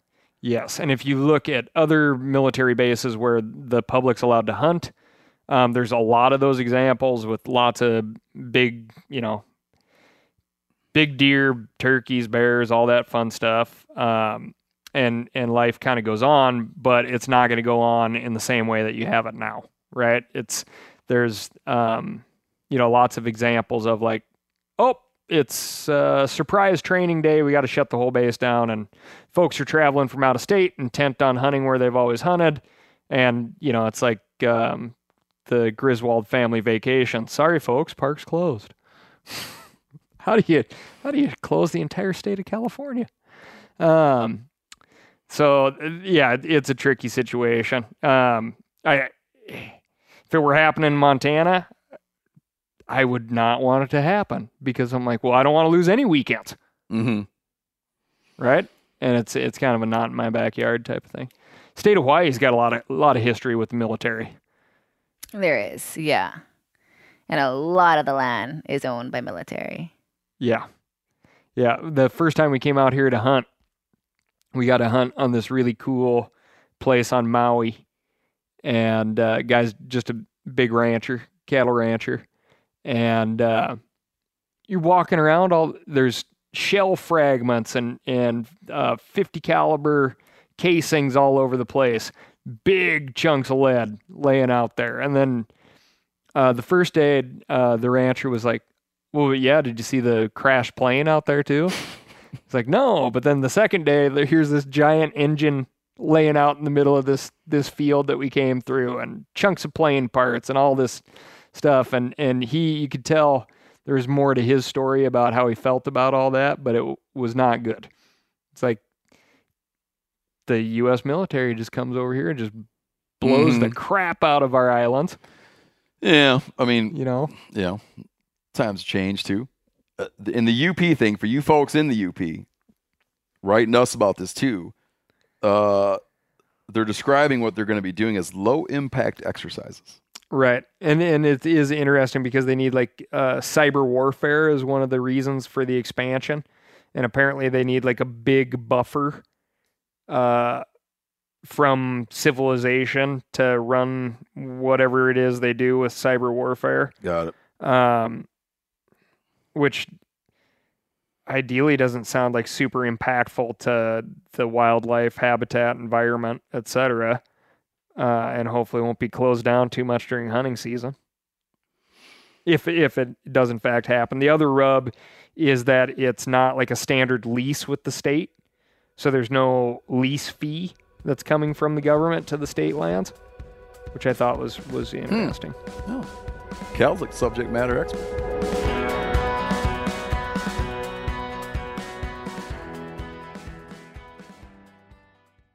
pay attention here because this is a hell of a good service. It's called the Wellness Company. Picture this, okay? You wake up, you got a scratchy throat, you're all congested, you got a runny nose, you got a cough, whatever. And you weigh your options like you tough it out, get sick, take time off work, try to get a doctor's appointment sometime in the next few months, wait two hours at urgent care and sit in a room full of sick, sick folks. Or you open your medical emergency kit. You match your symptoms to the doctor recommended prescription and you start on the right meds right away. These medical emergency kits not a first aid kit, all right? It comes with doctor prescribed meds to treat over 39 medical issues. So, on hand, strong antibiotics for infections of all types plus a doctor's easy guide so you know exactly what to take and when. No waiting to see the doctor, no waiting at the pharmacy. It's all in there. Every home should have at least one medical emergency kit. Order yours online in minutes. Your kit will be rushed to your door. Get 15% off at twc.health slash meat eater, but you got to use the promo code meat eater. That's promo code meat eater, okay, at twc.health slash meat eater. O'Reilly Auto Parts are in the business of keeping your car on the road. O'Reilly Auto Parts offer friendly, helpful service and the parts knowledge you need for all your maintenance and repairs. If you're confused about what part you need, like what wipers are going to be the best, what replacement headlights are going to be the best, go into O'Reilly and talk to the people that work there because they're great and they're super friendly and they'll get you squared away where you walk out knowing you got the right thing. They've got thousands of parts and accessories in stock, either in store or online, so you never have to worry if you're in a jam. Do you need your windshield wipers replaced? You need a brake light fixed? You need some quick service? They'll help you find the right part or point you to the nearest local repair shop for help. The professional parts people at O'Reilly Auto Parts are your one stop shop for all things auto do it yourself and you can find what you need in store or online. Stop by O'Reilly Auto Parts today or visit us at o'reillyauto.com slash meat eater. That's o'reillyauto.com slash meat eater. Hey man, after years of fine print contracts and getting ripped off by overpriced wireless providers, if you've learned anything, it's that there is always a catch. So, when I heard that for a limited time, all Mint Mobile wireless plans are $15 a month when you purchase a three month plan, I thought, well, what's the catch? But it turns out there isn't one. Mint Mobile's secret sauce is that they sell wireless service online. They cut out the cost of retail stores and pass those sweet savings directly to you. Ditch overpriced wireless with Mint Mobile's limited time deal and get three months of premium wireless service for 15 bucks a month. To get this new customer offer and your new three month unlimited wireless plan for just 15 bucks a month, go to mintmobile.com slash meat eater. That's mintmobile.com slash meat eater. Cut your wireless bill to 15 bucks a month at mintmobile.com slash meat eater. $45 upfront payment required, equivalent to $15 per month. New customers on first three month plan only. Speed slower above 40 gigabytes on unlimited plan. Additional taxes, fees, and restrictions apply. See Mint Mobile for details. Which you guys is be- Danny and, and Kimi? Which you guys is best equipped to tell the story of the person that, uh, unless you don't want to, the person that lost their life in the harbor here from a swordfish? You probably know it better, Danny. Yeah, I know his uh not his nephew, but cousin or I don't know how they're related. It's a big family. Um from my understanding, a swordfish swam into the to the harbor. And we get that like you know, paddling down at Keauhou or whatever, you'd see marlins come into the harbor down there randomly. Or there'd be big ahi. I don't know, they just lose their way or get curious. Either way, swordfish finds its way into the harbor from my understanding, they seen it from the surface and they're like, hey, right there, like, what? Look at this. How rare is that? I'm going to get in there and I'm a spirit. So he got a spear gun out, speared it, and, you know, from my understanding, you know how you have your shoot line mm-hmm. and it spears the fish. And that shoot line's attached to either a float line or to his gun. Well, he, that thing went and wrapped around a mooring ball. So then that thing was stuck around a mooring ball and just swimming there. And you're thinking like, oh man, it's gonna rip off, or I got to get in there and I got to kill it. So w- while he was getting in there to try get it, the thing poked him where it shouldn't have poked him. Yeah, big powerful fish with a sword on its face. Yeah. And uh, I don't know if you've seen those like broadbill, the, the swordfish. They're real flat bill, not like the marlin bill we were sharp. looking at. Yeah, and it's super sharp. And uh, he got poked in the chest, and and that was that. Oh. So just in the in the in the excitement of probably trying to get that fish, and I think we all kind of get into that state too of like when something's like that happening, you're not you're just trying to go off instinct and just like there's a lot going on, and he probably just thought he had it. He's gonna make it happen. Um, but yeah, it's sad. I, I bring that up because we were looking at a story um, this is covered by the Guardian, which is funny because it's a European rag that loves American wildlife attack stories. But a woman uh, in Florida was recently gored by a hundred pound sailfish. They were, had on. They were fighting the fish. The fish charged the boat. She's standing by the. She's standing up by the wheel in the wheelhouse by the wheelhouse. Fish charged the boat, jumped out of the water, and impaled her.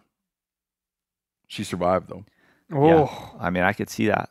Like you, when we saw that marlin get hooked up next to Jonah's boat, you seen how the thing was on the surface like that. That's how they are when you bring them up to the boat too, and they're jumping right next to the boat. I've seen a bunch of video of them. I've had them jump next to the boat, and never turn towards the boat, but it's very nerve wracking when you got one that's real. We call it green, but still a lot of life left in it. You know how it is leadering those fish. Well, here you are. This marlin's got its bill facing you, you know, coming in towards you, and you're leading the it, trying to business get end, the, the business end. end. You're trying to get it closer and closer, and you're trying to bring that head up where you can get a gaff in it or unhook it, whatever you're doing with it. And um, if they want, they just give it that little bit of a you know sh- shake with their tail, and they're out of the water like that. You know, I've seen video of it, so um, it could be exciting. Yeah, and they got that pokey thing. I mean, you've seen that. I guess that marlin bill too has a bunch of bacteria on it because I've heard like you get you get poked by one, you better get that thing cleaned out. Yeah, those marlin bills are, are impressive, even in Yeah. dried out state. I was saying that most time you take like a fish part and dry it all out, it like loses its integrity. Mm-hmm. Do you know I mean everything gets like crumbly and it, they, they, they kind of decay? Yeah. But that thing is still like you could you could kill somebody with that thing. Well, they made weapons out of it. The Hawaiians had Oh, they did, yeah. Yeah.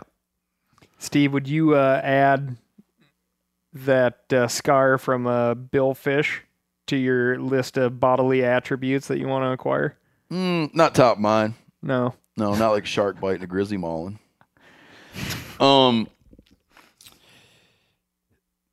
sixty-eight miles an hour.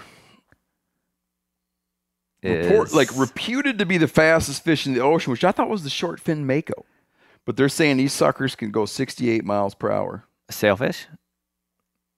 Not Crazy. sure about that. That's fast. And then they Uh, got that big sail too, and they just flip that thing up, and it can parachute them around and stop on a dime.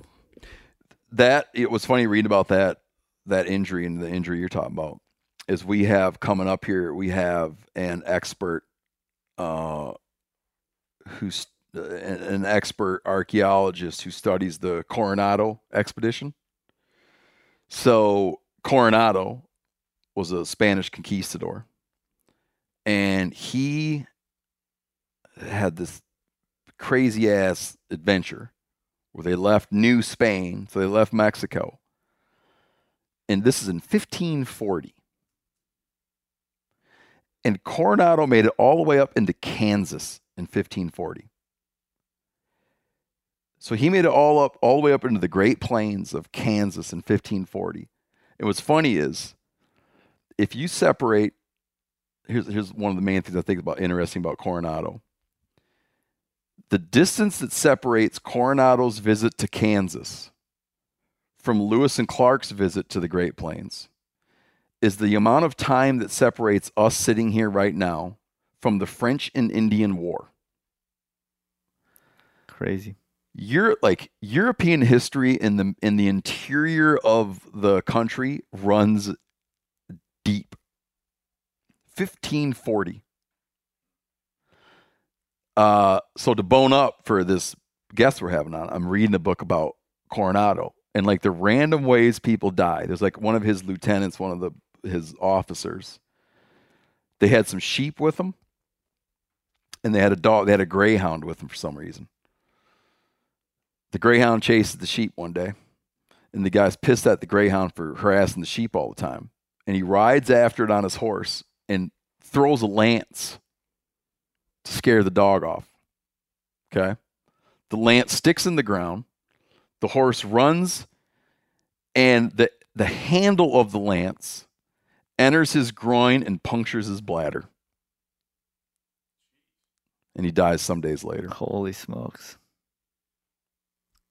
You know, I was I had a, a thought as to we always like to think back on on these times of like, oh God, how crazy would it have been to be on that trip, like all the unknowns and stuff.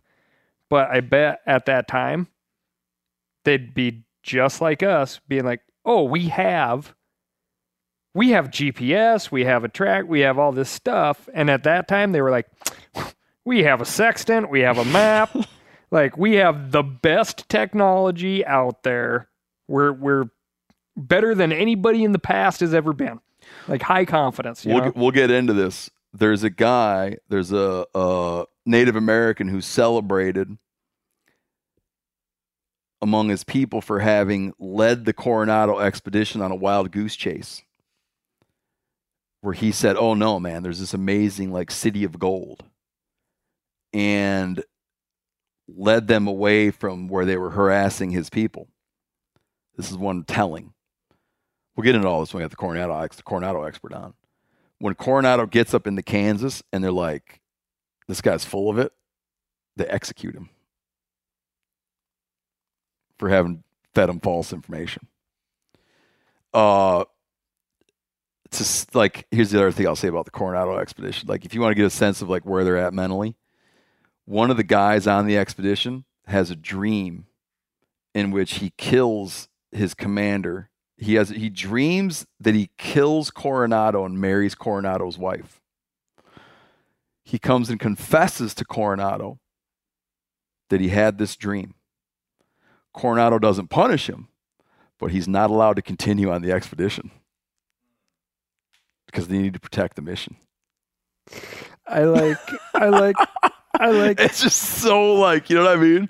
Well, how about the mental state too? It's like, yeah, we're an invading army. We're we're stealing from your people. We're giving you uh, communicable diseases. This isn't pleasant. But how dare you lie to us? Yeah. Well, no, because their in their take, their take on it was this: they were baffled when people didn't go along with the program. Their take on it is your worries are over. They're kind of like the mob. When they, when they would approach tribe, like your worries are over. Um, you now live under the jurisdiction of Spain, but no one will ever mess with you ever again. And it's not take it, it's, it's take it or leave it. It's like Yeah, no one will ever mess show you again. And if you us. don't agree, we will mess with you. But that's the selling point. Right. Your your concerns are over. In order for you to say thank you, we'd Yep. like you to do X, Y, and Z. I'm here to bestow upon you a great gift. Oh, you got to become Christian. That's- that's- yeah. Here's the deal. No one will ever mess with you again. Any enemies you have, forget that they exist. That is the Uh, mob. Yeah. You become Christian, your problems are through. And they'd be like, why will these people not get on board? Like, look what we're giving them. More to come. This shit is fascinating, man. Oh, I bet. and they did it all in a bronze hat. it's such like uh a fishing guide writes in. Always wanted to become a fishing guide, becomes a fishing guide. He's in, he guides alligator gar in Houston, Texas. But he has a problem of finding dead bodies. they recently found two. He found one and his buddy found one uh, dead bodies bound up inside recycling bins, dumped in off, dumped in the marsh. He contacts the police to be like, "Dude, this is kind of stressing me out." And they tell him, "I wouldn't worry about it. It seems like they were killed somewhere else and just dumped there." That's uh, almost like a modern art type of thing. He's like, "Where do I draw the line?" Put a put a body inside a recycling bin. You know, Yeah, but here's the thing: if, what if you come across this guy dumping these recycling bins? that's what he's getting at. Exactly. Like now He's like, you're "I don't want to quit. This has always been my dream, but like, how do you like? It's hard to work in this environment." Yeah. And he cites a bunch of other like just the proximity to crime Mm. when you're guiding there. Last one. I was talking about we we were talking about the carp, the um Asiatic carp species that have joined the European invasive carp in certain watersheds. So you we've always we've had common carp here since um, 1800s, all over. One of the primary. I don't know. Do you guys have do you guys have common carp in your waterways? Mm, In Hawaii? Not really. Okay. Neither does Alaska. Uh, it's one of the top invasive species in the country is common carp. And then in recent decades, it's been going on forever now. Uh, big head, silver, what else?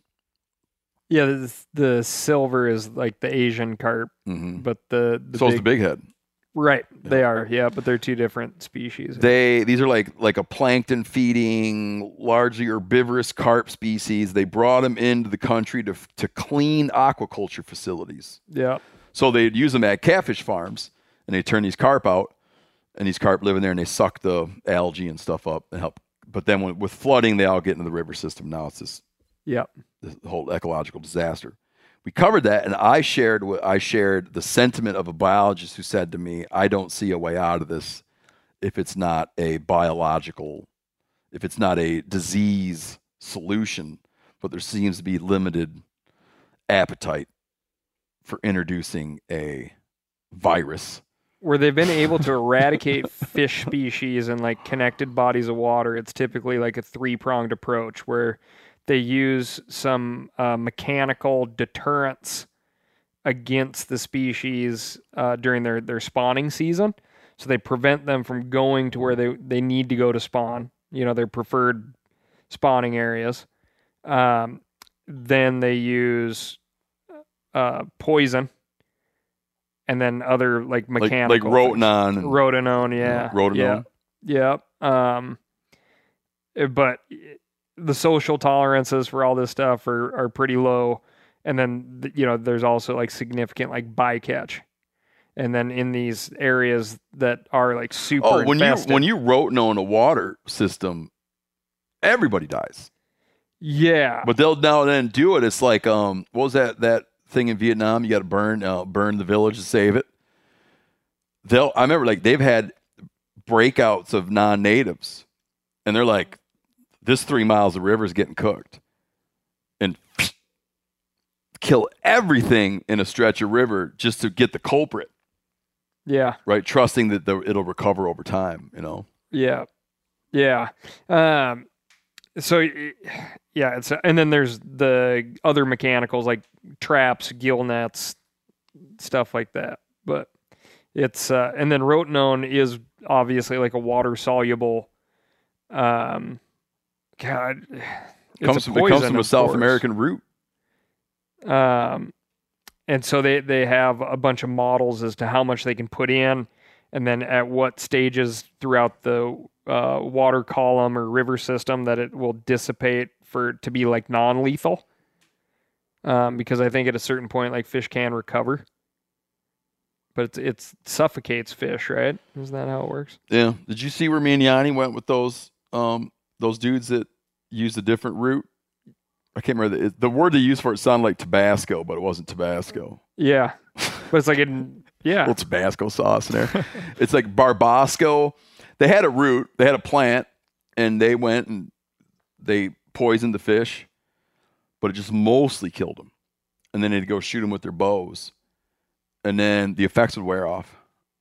But while they were mostly dead, they'd be up gulping at the surface, and they'd just go out and shoot them all with their bows and it was like a regular fish harvest method. And they go, they got the plant growing all around their house. Yeah. Or all around their village, you know.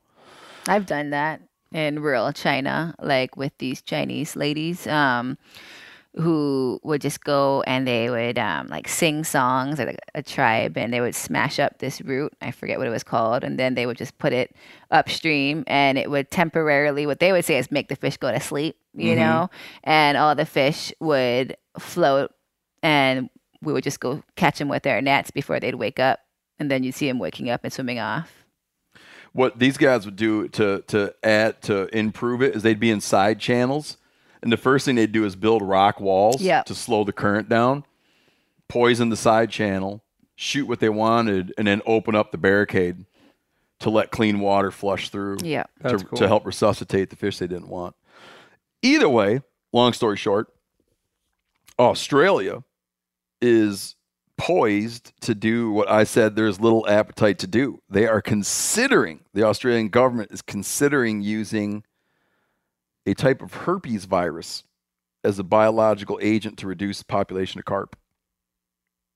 Yeah, carp herpes is a thing. Um, and we recently had a breakout here in the in the U.S., which is really interesting. They think it came from domestic uh, goldfish being released into waterways.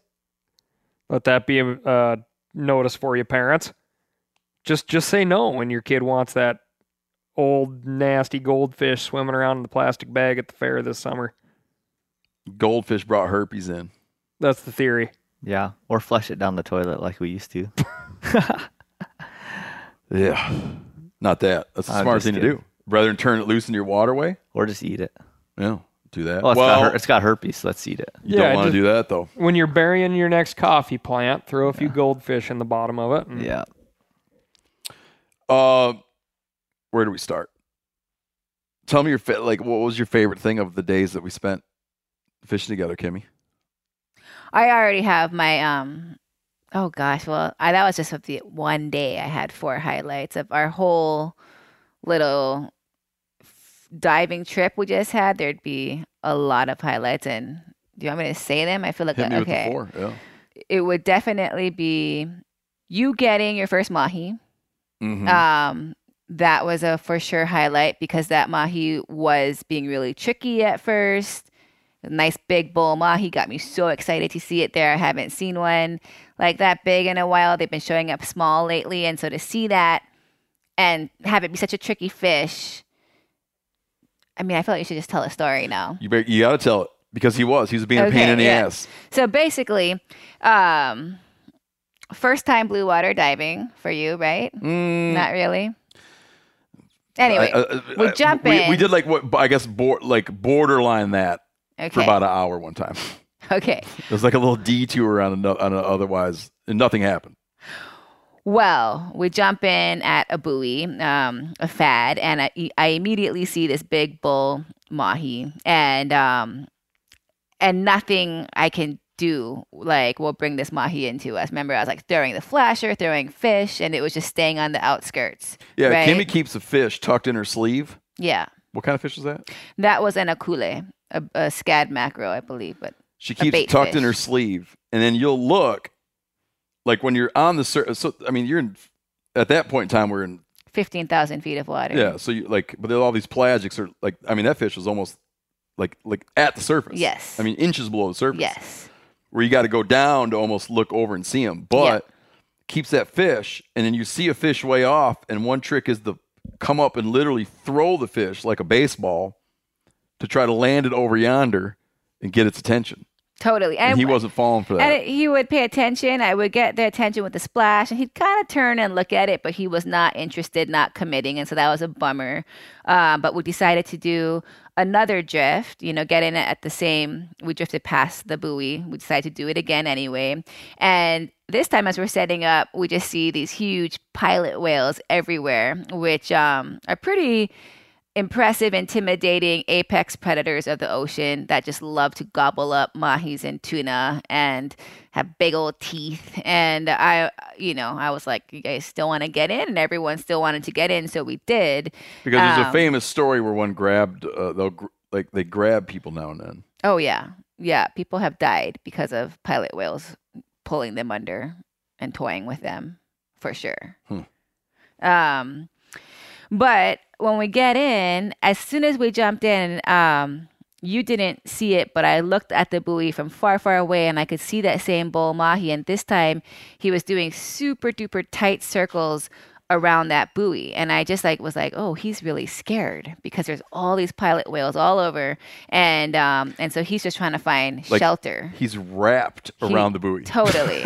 and like, it, was, it was amazing. Like he was like like glued to it in a circle. Totally, like just conforming his whole body around this buoy. And um, and at the time, you just took a nice, graceful dive to check out what was below you. But I saw him so far away. As soon as you even just dipped under, he did his last circle and left. And I was just like, shoot, he's still going to be hard to get, you know. Um, but I I turned to Justin um, and I said, I said, you know, I just saw this buoy doing these tight circles. I think it's scared of pilot whales.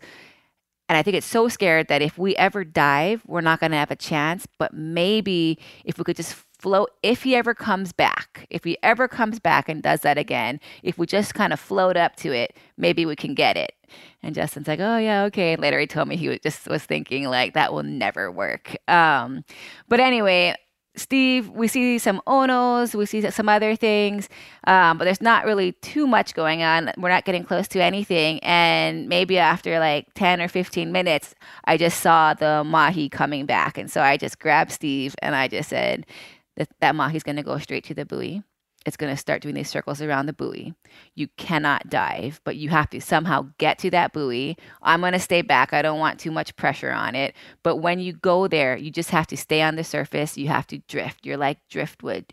You know, you are not a hunter. You are not a pilot whale. You are just a piece of wood drifting. See how close you can drift to this mahi and then shoot it from the surface. Don't go under and just shoot it. And, um, and to just stay back and watch in such such high anticipation as you and Justin, who is filming right behind you. Just it was like watching a cartoon of you guys just like dun, dun, dun, just like drifting in, kicking whenever the mahi turned away from you, not kicking when he was facing you, and just that gap that you closed so patiently, so slowly, um, and then just watching you shoot that mahi. That was by far like a huge highlight.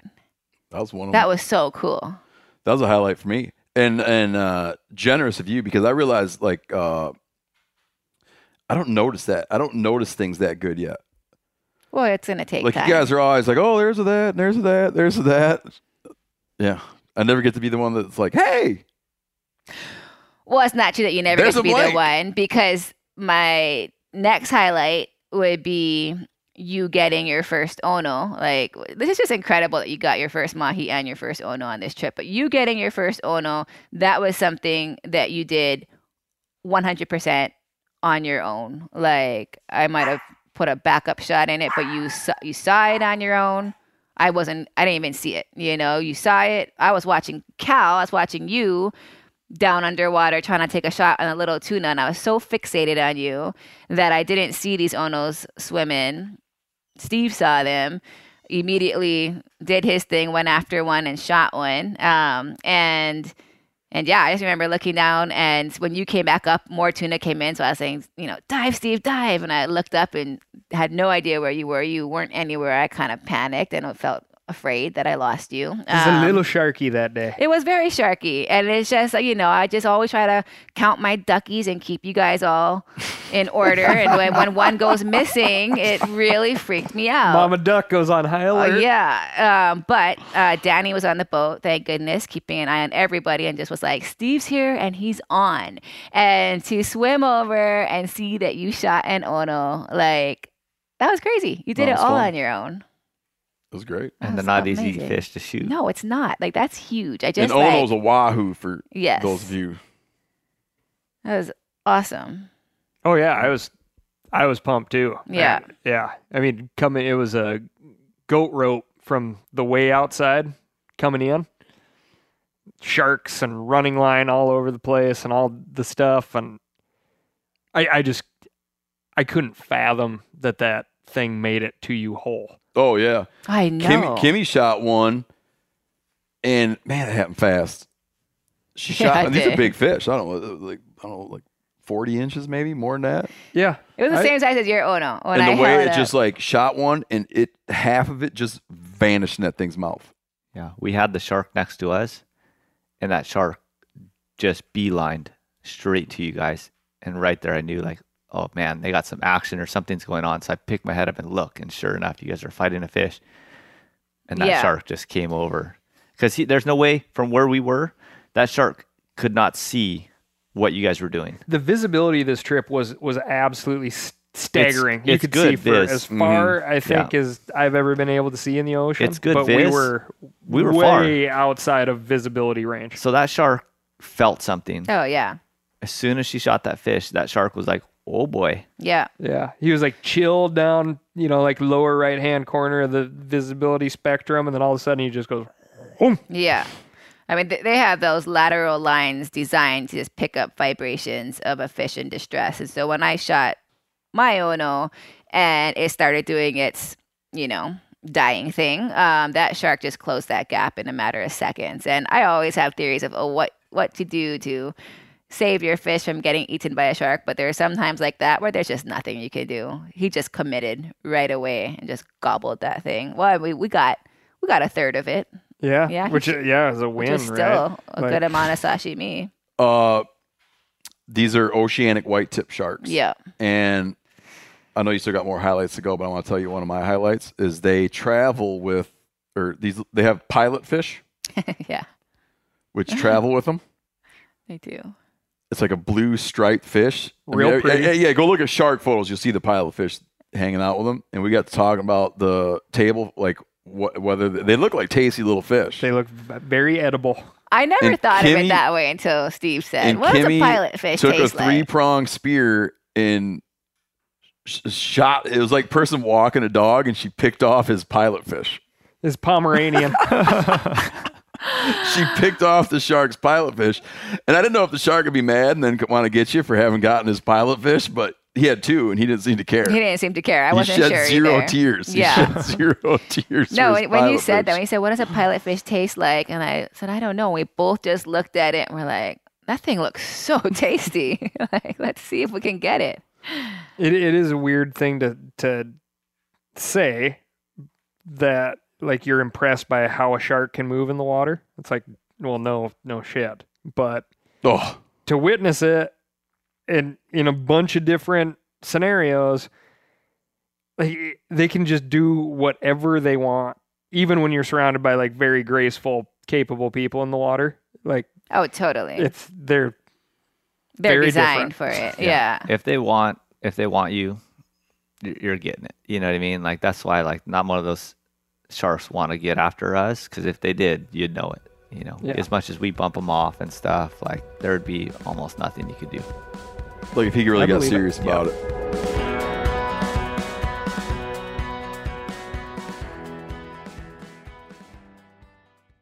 Pay attention here because this is a hell of a good service. It's called the Wellness Company. Picture this, okay? You wake up, you got a scratchy throat, you're all congested, you got a runny nose, you got a cough, whatever. And you weigh your options like you tough it out, get sick, take time off work, try to get a doctor's appointment sometime in the next few months, wait two hours at urgent care and sit in a room full of sick, sick folks, or you open your medical emergency kit. You match your symptoms to the doctor recommended prescription and you start on the right meds right away. These medical emergency kits not a first aid kit, all right? It comes with doctor prescribed meds to treat over 39 medical issues. So, on hand, strong antibiotics for infections of all types. Plus, a doctor's easy guide so you know exactly what to take and when. No waiting to see the doctor, no waiting at the pharmacy. It's all in there. Every home should have at least one medical emergency kit. Order yours online in minutes. Your kit will be rushed to your door. Get 15% off at twc.health slash meat eater, but you got to use the promo code meat eater. That's promo code meat eater, okay, at twc.health slash meat eater. O'Reilly Auto Parts are in the business of keeping your car on the road. O'Reilly Auto Parts offer friendly, helpful service and the parts knowledge you need for all your maintenance and repairs. If you're confused about what part you need, like what wipers are going to be the best, what replacement headlights are going to be the best, go into O'Reilly and talk to the people that work there because they're great and they're super friendly and they'll get you squared away where you walk out knowing you got the right thing. They've got thousands of parts and accessories in stock, either in store or online, so you never have to worry if you're in a jam. Do you need your windshield wipers replaced? You need a brake light fixed? You need some quick service? They'll help you find the right part or point you to the nearest local repair shop for help.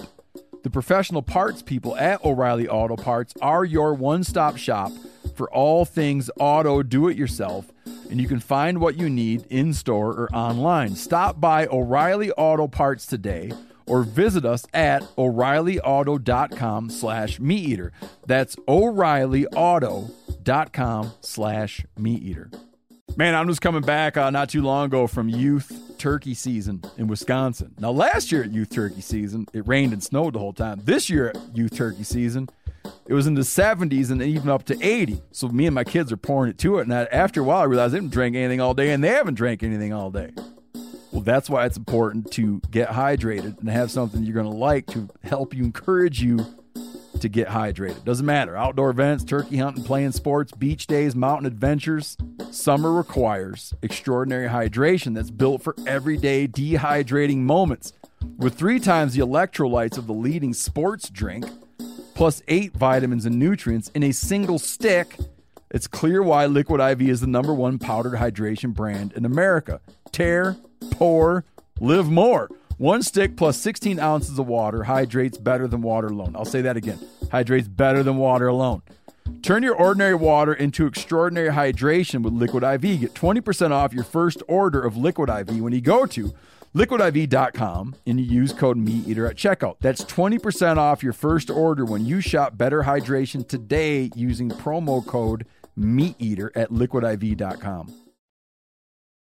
I know you got more you want highlights, but I just want to have an observation. Uh, you hear so much about um, human impacts in the ocean and like ghost nets. So a ghost net would be like a, like or ghost traps, like abandoned fishing equipment. Yeah. That continues to function. Um, where we trap crabs and shrimp in Alaska, for instance, you have to rig your traps where there's basically a slit in the nylon mesh netting and you sew that slit up with cotton twine. And then the regulations specify the diameter, the, like the thickness of the twine. And meant to be that if you lose or abandon the trap, in short order, that cotton twine will degrade and the trap will cease to function. Because if not, shit gets in the trap, it dies, it baits in more stuff that comes into the trap, it dies. Like when you set a shrimp pot and shrimp get in there, and then the octopus gets in there, and then like you, it just continues to kill shit. So we go up to a buoy, and there is a hunk of look like car not fishing net. It looked like a hunk of cargo netting. Yeah. Like a hunk of cargo net hung up on the buoy chain. And in the hunk of cargo net is the is a big rainbow runner gill netted on it. Totally. Still, Still alive. alive. The weirdest thing. Like when I saw it, I, I like I ran through all these like what? Like did someone store it there? Like, like I couldn't Yeah, understand. no, I- Just like did alive too. in the net. He got he somehow jammed his head into a scrap no bigger than a half bed sheet of cargo netting hanging off a buoy chain, and he tried to swim through it. Then, so there was that. Well, I feel like that might have happened somewhat because you think that shark would have got after it, right? Like, That's what That's, we that's the second thinking. thing I, was thought like, is why how did the shark not eat? stuck, you why did the shark not eat the fish that's stuck in the net? It was like it Yeah. just happened.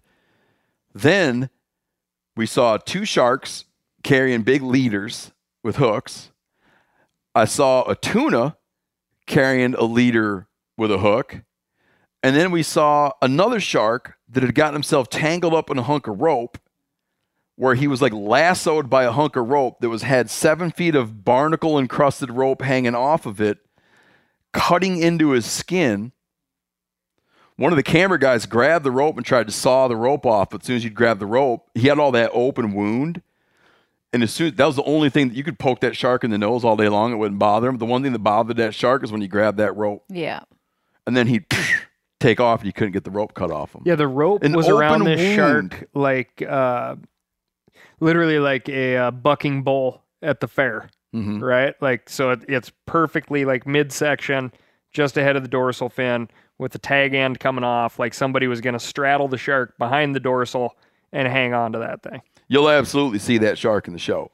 I would I would hope. It yeah. almost looked like like it that beautiful big shark trailing that rope, and it was so symmetrical the way it was around him and just laid on him and had all that stuff growing on it. It almost was like it was like artistic. Yeah. It looked like um, Little a, a shark wearing a scarf. Yeah. Yeah.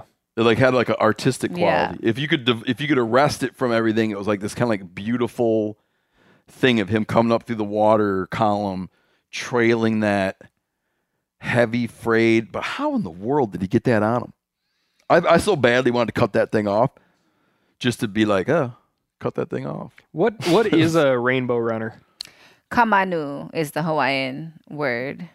Um, Is it part of a I would guess it's a part of the mackerel family would be my guess, but I don't know. Yeah. Without I was thinking of looking mackerel or jack, but I don't know. I would Yeah, I mean, guess they look mackerel. Easy to yeah. I don't know, but they look real similar to the like. I mean, not exactly like the yellowtail, but in California, but they have similar things to them, you know. Yeah. A little bit more slender, a little bit more sleek, but Yeah. Got that bright orange tail or bright yellow tail and When you But uh, consider like the the vastness of the ocean, and obviously like those buoys do attract life, and that's why folks go out there and fish. But It's like a jack. to come across this rainbow runner, which is a jack, stuck in that cargo net, in in a place where the, the sharks were looking to eat food. So yeah, I would go with the theory that it just happened. But like, what are the odds of like in this giant blue pond, bottomless pond, to come across something that just happened on the day that you just happened to be there? Mm-hmm. Is bizarre to me. Like, just weird how stuff happens. It was a score. I was just like, I saw Steve trying to get it free, and I'm like, well, stick a stick a knife in his brain first, like. So yeah, so I get him out of there keep and he right? wiggles away. Yeah, I wasn't sure if you were trying to free him or what, but it's a good eating fish. No, I used the word rescue, but that wasn't quite the word. yeah, that for was it. funny. Later, when it was dead and I was about to fillet it, you're like, look at the one we rescued. I was like, kind of. Yep. Okay, hit me with another highlight. Next highlight was when the crew started fishing and Seth hooked into a tuna, was cranking it up like a champ, and you weren't giving the gaff up because um, Sam was cr- cranking up a tuna on the other side, and so you needed it for her. But our fish was boat side already, and we needed a gaff, and um, and I just found this little baby gaff, this little handheld like hook yeah, thing. 14 incher. Like a little Captain Hook hook. Yeah, Yeah. not even 14 incher. Um, and I got Oh, is it a metal one? yeah. Okay, I didn't see yeah, that. Yeah. and just just got to stick it with that and help get it in the boat that was really exciting like i i just um started jumping up and down and clapping Yeah, I was like frantically uh, looking for a gaff, and I turned around, and the fish is in the boat. I was like, oh, great. If we hit the tuna, like it was like well, anybody can catch tuna type of timing, right? Yeah. It was like bait goes in the water, you wait a minute thirty seconds, Double. start cranking. Yeah. Yeah. yeah, that was pretty rare for it to be like that and amazing for you guys to see that the way they're jumping out of the water too like that was so fun. Oh, Gaff and tuna is stressful. So it is. just so you guys got a long leader, Yes. and you and you reel up, and eventually get where the leader hits the rod tip, so you can't reel anymore. And then someone puts on gloves or not, and starts wrapping her hand around that leader and, and bringing the fish up. And Danny's telling me like, "I'll tell you when to gaff it." So I'm thinking he's gonna say gaff it when it's like, you know, tuckered out, like laying at the surface, dragging along the side of the boat. And he's you can look down, and he's down cutting big cookies. Yeah, big circles. And I'm like just chilling, thinking like eventually it'll be up here and it'll be like placid, you know, and I'll hook it in the boat. And I'm not even kind of ready. And that thing's going, he's like, now. I'm like, oh, I didn't know you meant like that. Yeah. You sink that gaff and it pulled up. But then we were with a dude named Jonah who fishes tuna commercially. And I don't know, if you, I'm sure you've seen this move. He gets Yeah. him on the leader and just has a baseball bat Yeah. and not even gaffed it. Gets it up and twang, Yeah. If you can see and just cold cock, and it stuns it. Yeah, as they're coming up, you can look at where the hook is. So if you know you got a good hook placement, you got some time, you know. But Yeah, just Yeah. Whap. put them to sleep. It, it, th- those fish respond to a blow to the head like you wish other fish would. Yeah. I mean, a blow to the head on one of those is like dunzo. Yeah, I feel like it's a bigger fish too, and we're using pretty big bats. Like they don't, you know, move much when you hit them. You hit Yeah. something small, and they kind of go with the flow. This thing's got some mass behind it. Yeah, the uh, efficiencies between uh, recreational technique and commercial technique there's there's some big differences there like jonah's on the side of the boat he's uh, cranking the thing up grabbing the leader bat whack gaff in the boat like on to the next one He would, yeah. he would and whack we're, it. and we're over making videos and hoot, hoot and holler. get a picture oh my god He would like whack it with the bat and reach down in his gills, pull all that stuff out with his hand, and then pull it in the boat. And, like, and we're like over there trying to cut it out real nice with knives and whatnot. And That's one dude I would not want to get punched by, man. What do you guys call sucker punch in Hawaii? False, False crack. Would not want to get False false, crack. cracked by him, man. Yeah, False crack, medevac. that's right. yeah One crack, medevac. One crack, medevac. Okay, how many more? You got one more highlight? Um, I guess my my The next Mahi, highlight the would Ono. just be um, seeing that beautiful ecosystem of everything from bait fish to mahis and onos and shark all underneath just that floating barrel we found. So so not you know the expected not the state buoy, but we just came across like a piece of trash, basically a, um, a white plastic floating barrel that didn't even look like it had been in the ocean that long. It didn't have that much growth on it, but the minute you get in the water, it's just crazy what a universe Oh is around it. That was exciting. Someone brought up the the obvious point that can't be ignored. Who was it that said something about you know everything plastics in the ocean, plastics in the ocean? I think he brought it up. Seth brought it up. I and then you think. jump in under a plastic barrel, floating in the ocean, and holy shit! Yeah. Right, and I was, you're So like, much well, love. how could this be bad? Yeah, it's like what this ocean needs is more plastic barrels. Uh, Steve made this comment about these sharks being such jerks, and he's like, they they don't learn. They repeatedly do the same things, and like one thing that was real interesting shark behavior was we we observed these white tips biting Danny's flashers, which is like understandable. They're meant to attract fish, but the same shark would hit it, have a very negative reaction, like Irritated. like irritated did not like it. Visibly did not like it. Body language just like yeah don't like that. 30 seconds later he'd come back and try it again you know?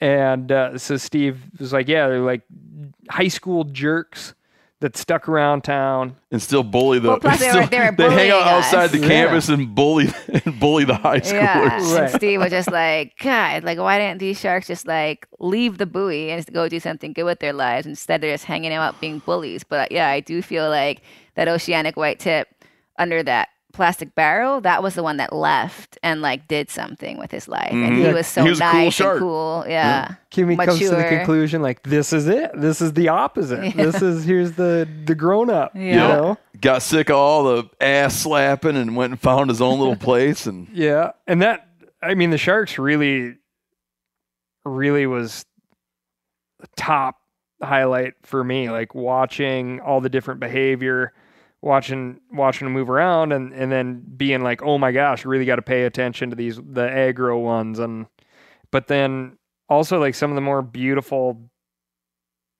things that I saw, the things that are stuck in my head are like the bait fish congregating around the sharks, and then them just doing these big lazy circles and kind of like half spins through the sunlight and stuff was unbelievable. Like really, really amazing. And then like those pompano mahi Yeah. that that the the cool the laid back shark who's doing something with his life was swimming with. Like that was just an awesome scene to just sit and watch over and over again. one of the things I appreciate about the the way the oceanic white tips move is you imagine most fish when they're like ascending or descending a water column. A lot of times they'll do a movement that's almost like someone going up a spiral staircase. Right? They keep their they keep their orientation relative to like the planet, right? Like his pec fins are down. And they'll climb and descend, but stay basically upright. But the way those sharks, like they really are living in a three dimensional space where when they're ascending the water column, they're perfectly vertical. Like they climb perfectly vertically. And they're gliding too And sometimes you just don't up. see, like, you know, you realize when you see it, you're like, not many fish do that. Do you know what I mean? Like Yeah. climb like, like totally vertically. They're like, they're like a person going up a straight ladder. And it's like they're just divorced from Yeah. like the normal m- mechanics of, of what you imagine, you know, how, how things move. And I saw that vertical orientation was when they made up their mind to go from point A to point B. Yeah, right? exactly. They're like, huh, what is that diver? It's such a crazy thing. Like I feel like the sharks just add. I mean, those the bully sharks like just add a whole nother like layer of kind of like stress in your mind. You know that you have to kind of deal with because they sometimes will get a little aggressive or nippy at you, and um, and it just it's one more thing that you have to like think about while trying to hunt, as if like trying to hold your breath, dive down and shoot a tuna isn't enough to think about like then you also have to like think about the sharks on your back and it's such a crazy and literally on your back On your back. there were there were dives where you couldn't divorce the shark from like the outline of of the diver and so you can't always just look straight ahead at your target because you always kind of have to be checking what the shark's doing and if, if you have to poke it away or whatnot. And that just it changes everything. It changes your movement. It changes everything you know? And so it really is like this dance of um trying not to care about the sharks to the point where you can hunt but not turning that care off so much where you're complacent and going to get yourself in trouble. And it really is this weird fine line but it helps to have your buddies like all Mhm. around you poking them off. And that's what I think we all just had to have trust in. It's like, okay, I'm doing this dive. I'm after this fish. If there's a shark about to eat me, somebody's gonna poke it. Yeah, yeah, and and that's that's definite faith, because we we had situations where there were five divers, six divers in the in the water, and everybody essentially in a, a circled wagon formation poking at the same shark, who's Yeah. like not getting the message that he's not wanted in the circle, right? yeah, it's it's wild. Yeah, I know that first day, you know, Steve had asked what he what I expect to see out there, and instead of saying mahis, onos, you know, my first thing was saying sharks, and I kind of felt bad about that, right? Because like I didn't want to put like any negative spin on it. I just knew that we were going to see them, and that was going to be like a obstacle to overcome, just getting everybody comfortable with it. And that was, and I told you guys that like, hey, first day, first couple dives, let's get in the water and just get comfortable, especially before we go to some of the spots we went to, because I knew there'd be more of them. Let's just get kind of an idea on how they move and stuff. And I mean, to to be able to relax through that for you guys is huge because I've spent a ton of time with them. Kimi spent a ton of time with them. I don't want to say it makes it easier, but it definitely makes it easier, you know, because I kind of know what to expect a little bit. And you know, you could always have that one, but regardless, for you guys not having that much time with with that type of shark and everything, I felt like you got, you no, know, I totally. yeah. I it took me like years. I feel like to like get that comfortable with sharks. You know, like at first when sharks would come, I just wanted to leave the situation. Or if a shark took my fish, I was just like, we are not getting back in right here. You know, and um. It just it just took like repetition and years and whatnot until I was able to develop that comfort of like okay we can still hunt and bump elbows together. Um, but you guys are just doing it. Well, I mean, a lot of your confidence comes from your compadres in in the water, right? It's like, well, these folks we're here because these folks know what they're doing, and this is how they behave. It's, I mean, that's you got to ad- adapt that type of behavior pretty quick. It's not like, hmm, Yeah. Kimi, Kimi and Danny don't know. They don't seem to know what they're doing out here yeah. with the with the local wildlife. You know. And I try to keep like a reality check too, because I, I have friends that, that get real complacent with it. Yeah. So I always in the back of my head like, hey, that thing's the real deal. You know, like I said, if that thing wants you, it's it's done. So Well, Yeah, look at the Ono, completely. right? The Ono, like that is a stick of dense muscle, and it was Two, shredded. thir- two Like a thirds of paper two slicer. thirds of it was vaporized and just in that shark's belly immediately, like in seconds. yeah, yeah. And there's Oh. a big spinal column that runs down the middle of it. I got one last thing I want to say about fishing. Um, we were fighting in a tuna, and the tuna was pretty played out. It, it's up close to the boat, and all of a sudden just, and I said, "Oh, he's running." And her Dane's like, "That ain't him." It was because the shark, yeah. Yeah. Shark like a got it. shark had grabbed him and just headed for the depths with him, and I was like, "Oh." And then pretty soon, thunk, Now Yeah, Kimi's about line. to bit, say, bit the line. Kimi's about to say, I should have reeled faster, but I was paying attention, and I, I I don't know if there was anybody reeling faster on the boat for other fish. I mean, Yeah. It was just one of those. That was was just- a lot of work. One yeah, of it's things. tiring though, right? Like it's tiring, you know. It's just like Yeah. when you're reeling that thing in, and it, it can be tiring. oh Uh, yeah, absolutely. But I mean, Kimi Yeah, no, it was, it was fast. I mean, it was shark, to the boat fast, and I think yeah. that was a nice fish. Too. Yeah, that I shark, think it was. A ah, nice all fish. good. Yeah. We we paid the we tax. Hey, fish. we paid the tax man. Yeah. Yeah, we paid our taxes. I paid him twice. Yeah. Yeah, I'm just curious of what that shark looked like to mm-hmm. be able to haul off that haul that tuna. Off. Yeah, and like Steve said, what a meal. You know, if that oh, was a 40 pounder, if that was a 40 pounder, yeah. that shark just happy got, ass shark. What a meal. I, I will say that in regards to the white tips too, right? It's like, you know, definitely like get your confidence and playbook from the the folks that you're swimming with, but I, I bet I picked up the silhouette of silhouette and outline of a white tip in my brain a lot faster than a lot of the prey species that we're after. Mm-hmm. Like oh, I was, yeah. I was like way out there. I'm like, oh, I see you coming. Yeah, like with the white tips. yeah. Uh, Danny, I want to close with a question for you. Yes, now, uh, we recently had a guest on, Seth Kantner, came on the show, and he um, grew up outside of Kotzebue and was raised in a sod hut, living off the land. And he was laughing about their perspective on caribou. You know, like in in the native cultures and the way he was brought up, it'd be like if someone gets a caribou, it's was it fat?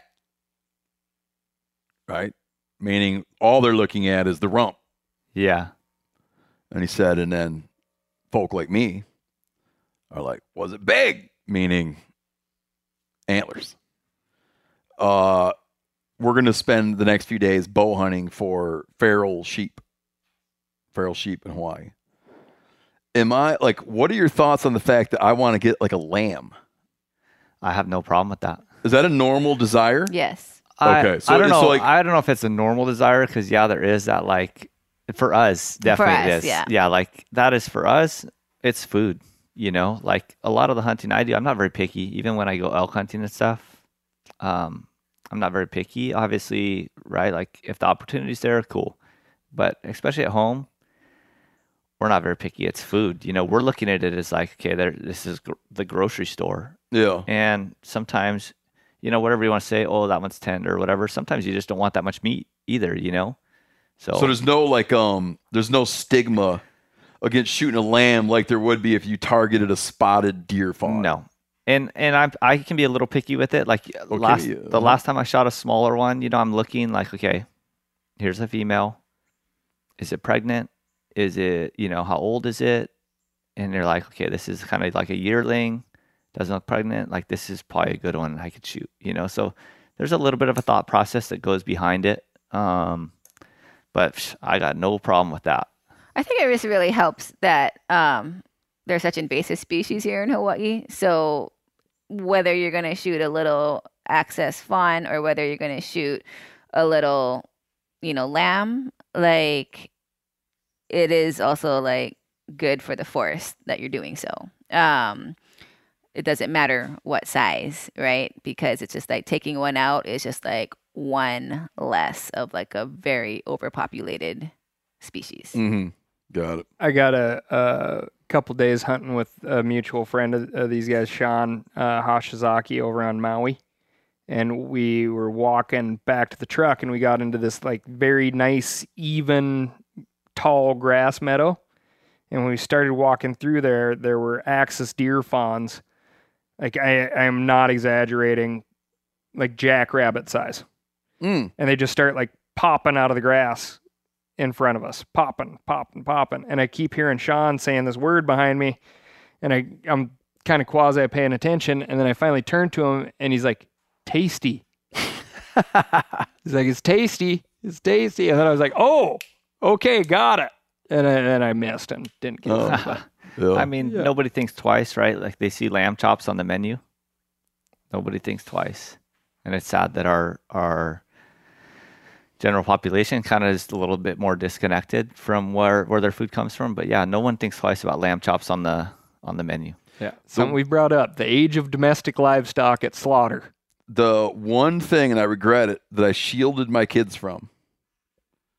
Um, not the I mean I, I shield them from all kinds of things when it comes to internet and whatever, but the one sort of like natural um food acquisition act, right? Like like a like a, a, a very human, natural, ancestral activity that I've shielded my kids from, and I regret it, was slaughtering lambs. Um, and I was like, man, I thought about it. and I had my buddy take him over to check out this little pond while they were slaughtering these lambs. And then later, I'm like, man, they they like, why not? Yeah. Do you know what I mean? Totally. I think I read for that some, yeah, in your book. For some reason, it just like them. struck me like like I should send them off. Then later, I'm like, that was chicken shit. I just shot a little ram a few um like a week ago, and I thought about that part in your book where you sent the kids off so they didn't have to see it, and I was like wondering if I was going to traumatize Buddy by bringing back this dead animal. Baba black sheep. Yeah, it's cute, fluffy thing, yeah. and then skinning it and taking it apart. But I just went for it, and it went great. Yeah, yeah, he helped me. I mean, yeah, yeah, yeah. People ask like, what's the best time to introduce your kids to like animal death? Um, I, I usually say like early enough where they don't, where they never even realize. You know what I mean? Yep. Yeah. Like it's not like a day when all of a sudden it's just like it's just like a, a part of life and yeah. Why ever have like just have it be ingrained that that's like a thing that happens? But yeah, in that case, I didn't. And um, yeah, later on, kind of question my own judgment on it. Yeah, when they're younger, they don't know any better, right? Like you don't know any better. You could be raised and with something that's not within someone's other morals, you know, but you don't know any better. So there's that time, and then I know with my daughter, you know, I'd be I'd be bow hunting and stuff, but I did try I just didn't want her to be grossed out by it because some of that stuff is stank, you know, like you're gutting something and you're like, to me, it's even like, oh, this thing so stinks. So, like, as a little kid, you know, they're going to be like, ew, gross. But I've taken her sheep hunting when she was kind of old enough to kind of understand what, but the goal was always just, hey, it's food. It's no big deal, you know, like, that's it. I didn't try to make a big deal out of it. Like, I didn't sit there and try to explain the whole thing. I just kind of let it happen. And she knew that I would go hunting and she wouldn't be there when I clean it, but then we'd eat it. So she knew where it came from. Yep. Um, so then when when it was the time for her to be there cleaning with it, and actually the the pig that I served you guys that first night, she helped me clean that thing too. Um, and yeah, it's just it's just a normal part of life, and it's either you teach them when they're young enough to where they don't know any better, or you just make sure it's the right time. Because I could see there being a wrong time where they get either grossed out by it or they're saddened by it. You know, it yeah. being a little lamb, and they just think of these little cartoon baby lambs or something, and you're killing them. But your daughter's got a great approach to food, though, man. She cracked me up last night. She comes in, starts eating shrimp, eats about a half pound of raw tuna, starts eating cows, shoveler ducks. Yeah, she's just like, like no, like no, even like sort of part of her brain that would be like, ew. Yeah. She... The impressive part of the ducks, too, you got to point out is like, oh, this one's fishy. But then she came back and tried a different duck, well, which, I mean, for even adults is. Well, I to told her to too. Do. The reason it's fishy as well is Cal slathered it in oyster sauce. yeah, well, she said she's all it tastes like oysters. I was like, yeah. Like, don't blame the dog. That's Callaghan's giant bottle Steve, of oyster sauce. Steve and I both went into uh, panic mode. It's like, oh no, don't imprint the duck is like this. This particular yeah, duck is that's like the, that's the oyster sauce yeah. talking right there, not the shoveler. And we never like when she was younger. My wife's a big part of this is that she never got any special meals. You know, whatever we're making, no matter how like obscure it was or weird flavors, she never got no mac cheese. She never got no chicken nuggets. None of that. You either eating what we're eating for dinner or you're not eating.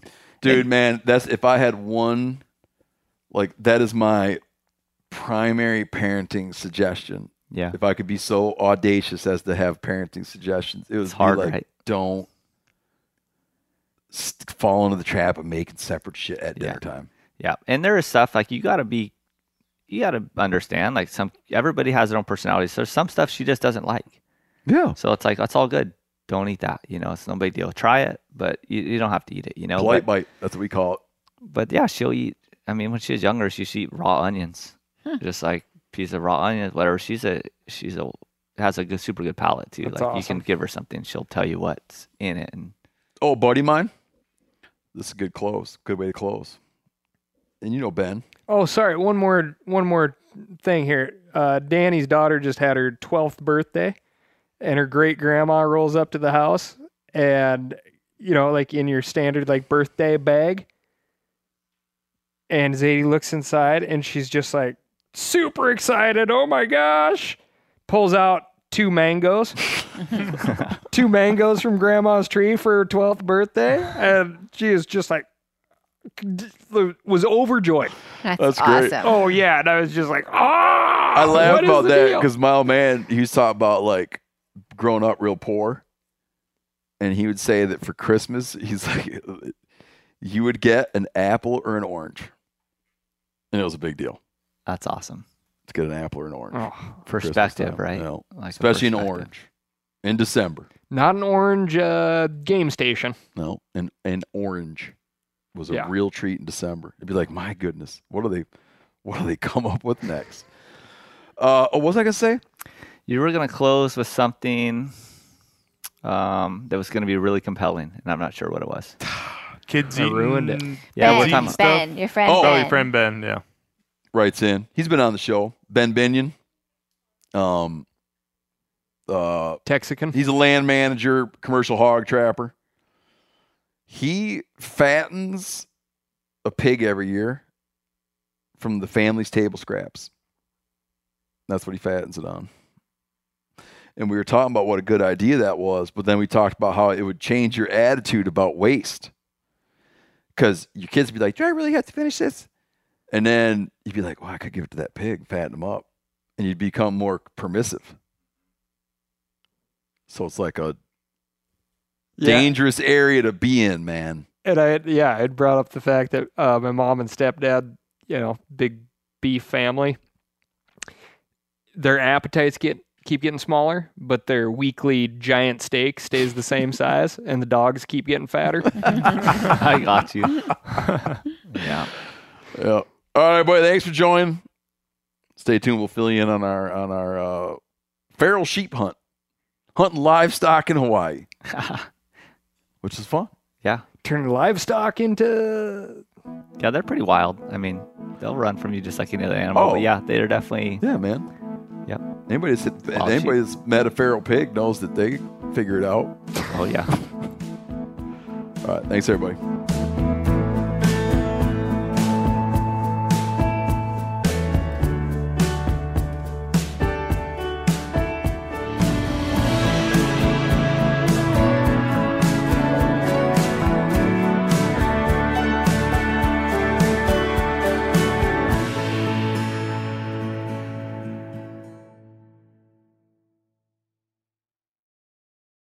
I'm sure a lot of you guys remember the old ceremonial hunting tradition of eating the heart out of the first animal you kill. Meat from those organs are among the most nutrient rich foods on the planet. You can get those same benefits your ancestors craved via convenient daily capsules from Heart and Soil. Find out more at heartandsoil.co. And remember, use code MeatEater for 10% off your purchase.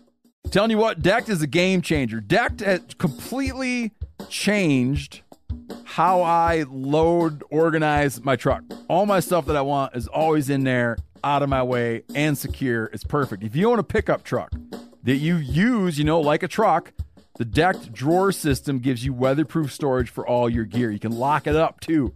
You keep your tools and gear organized job site, or out in the field. Go to decked.com slash meat eater to receive free shipping. Go to decked.com slash meat eater.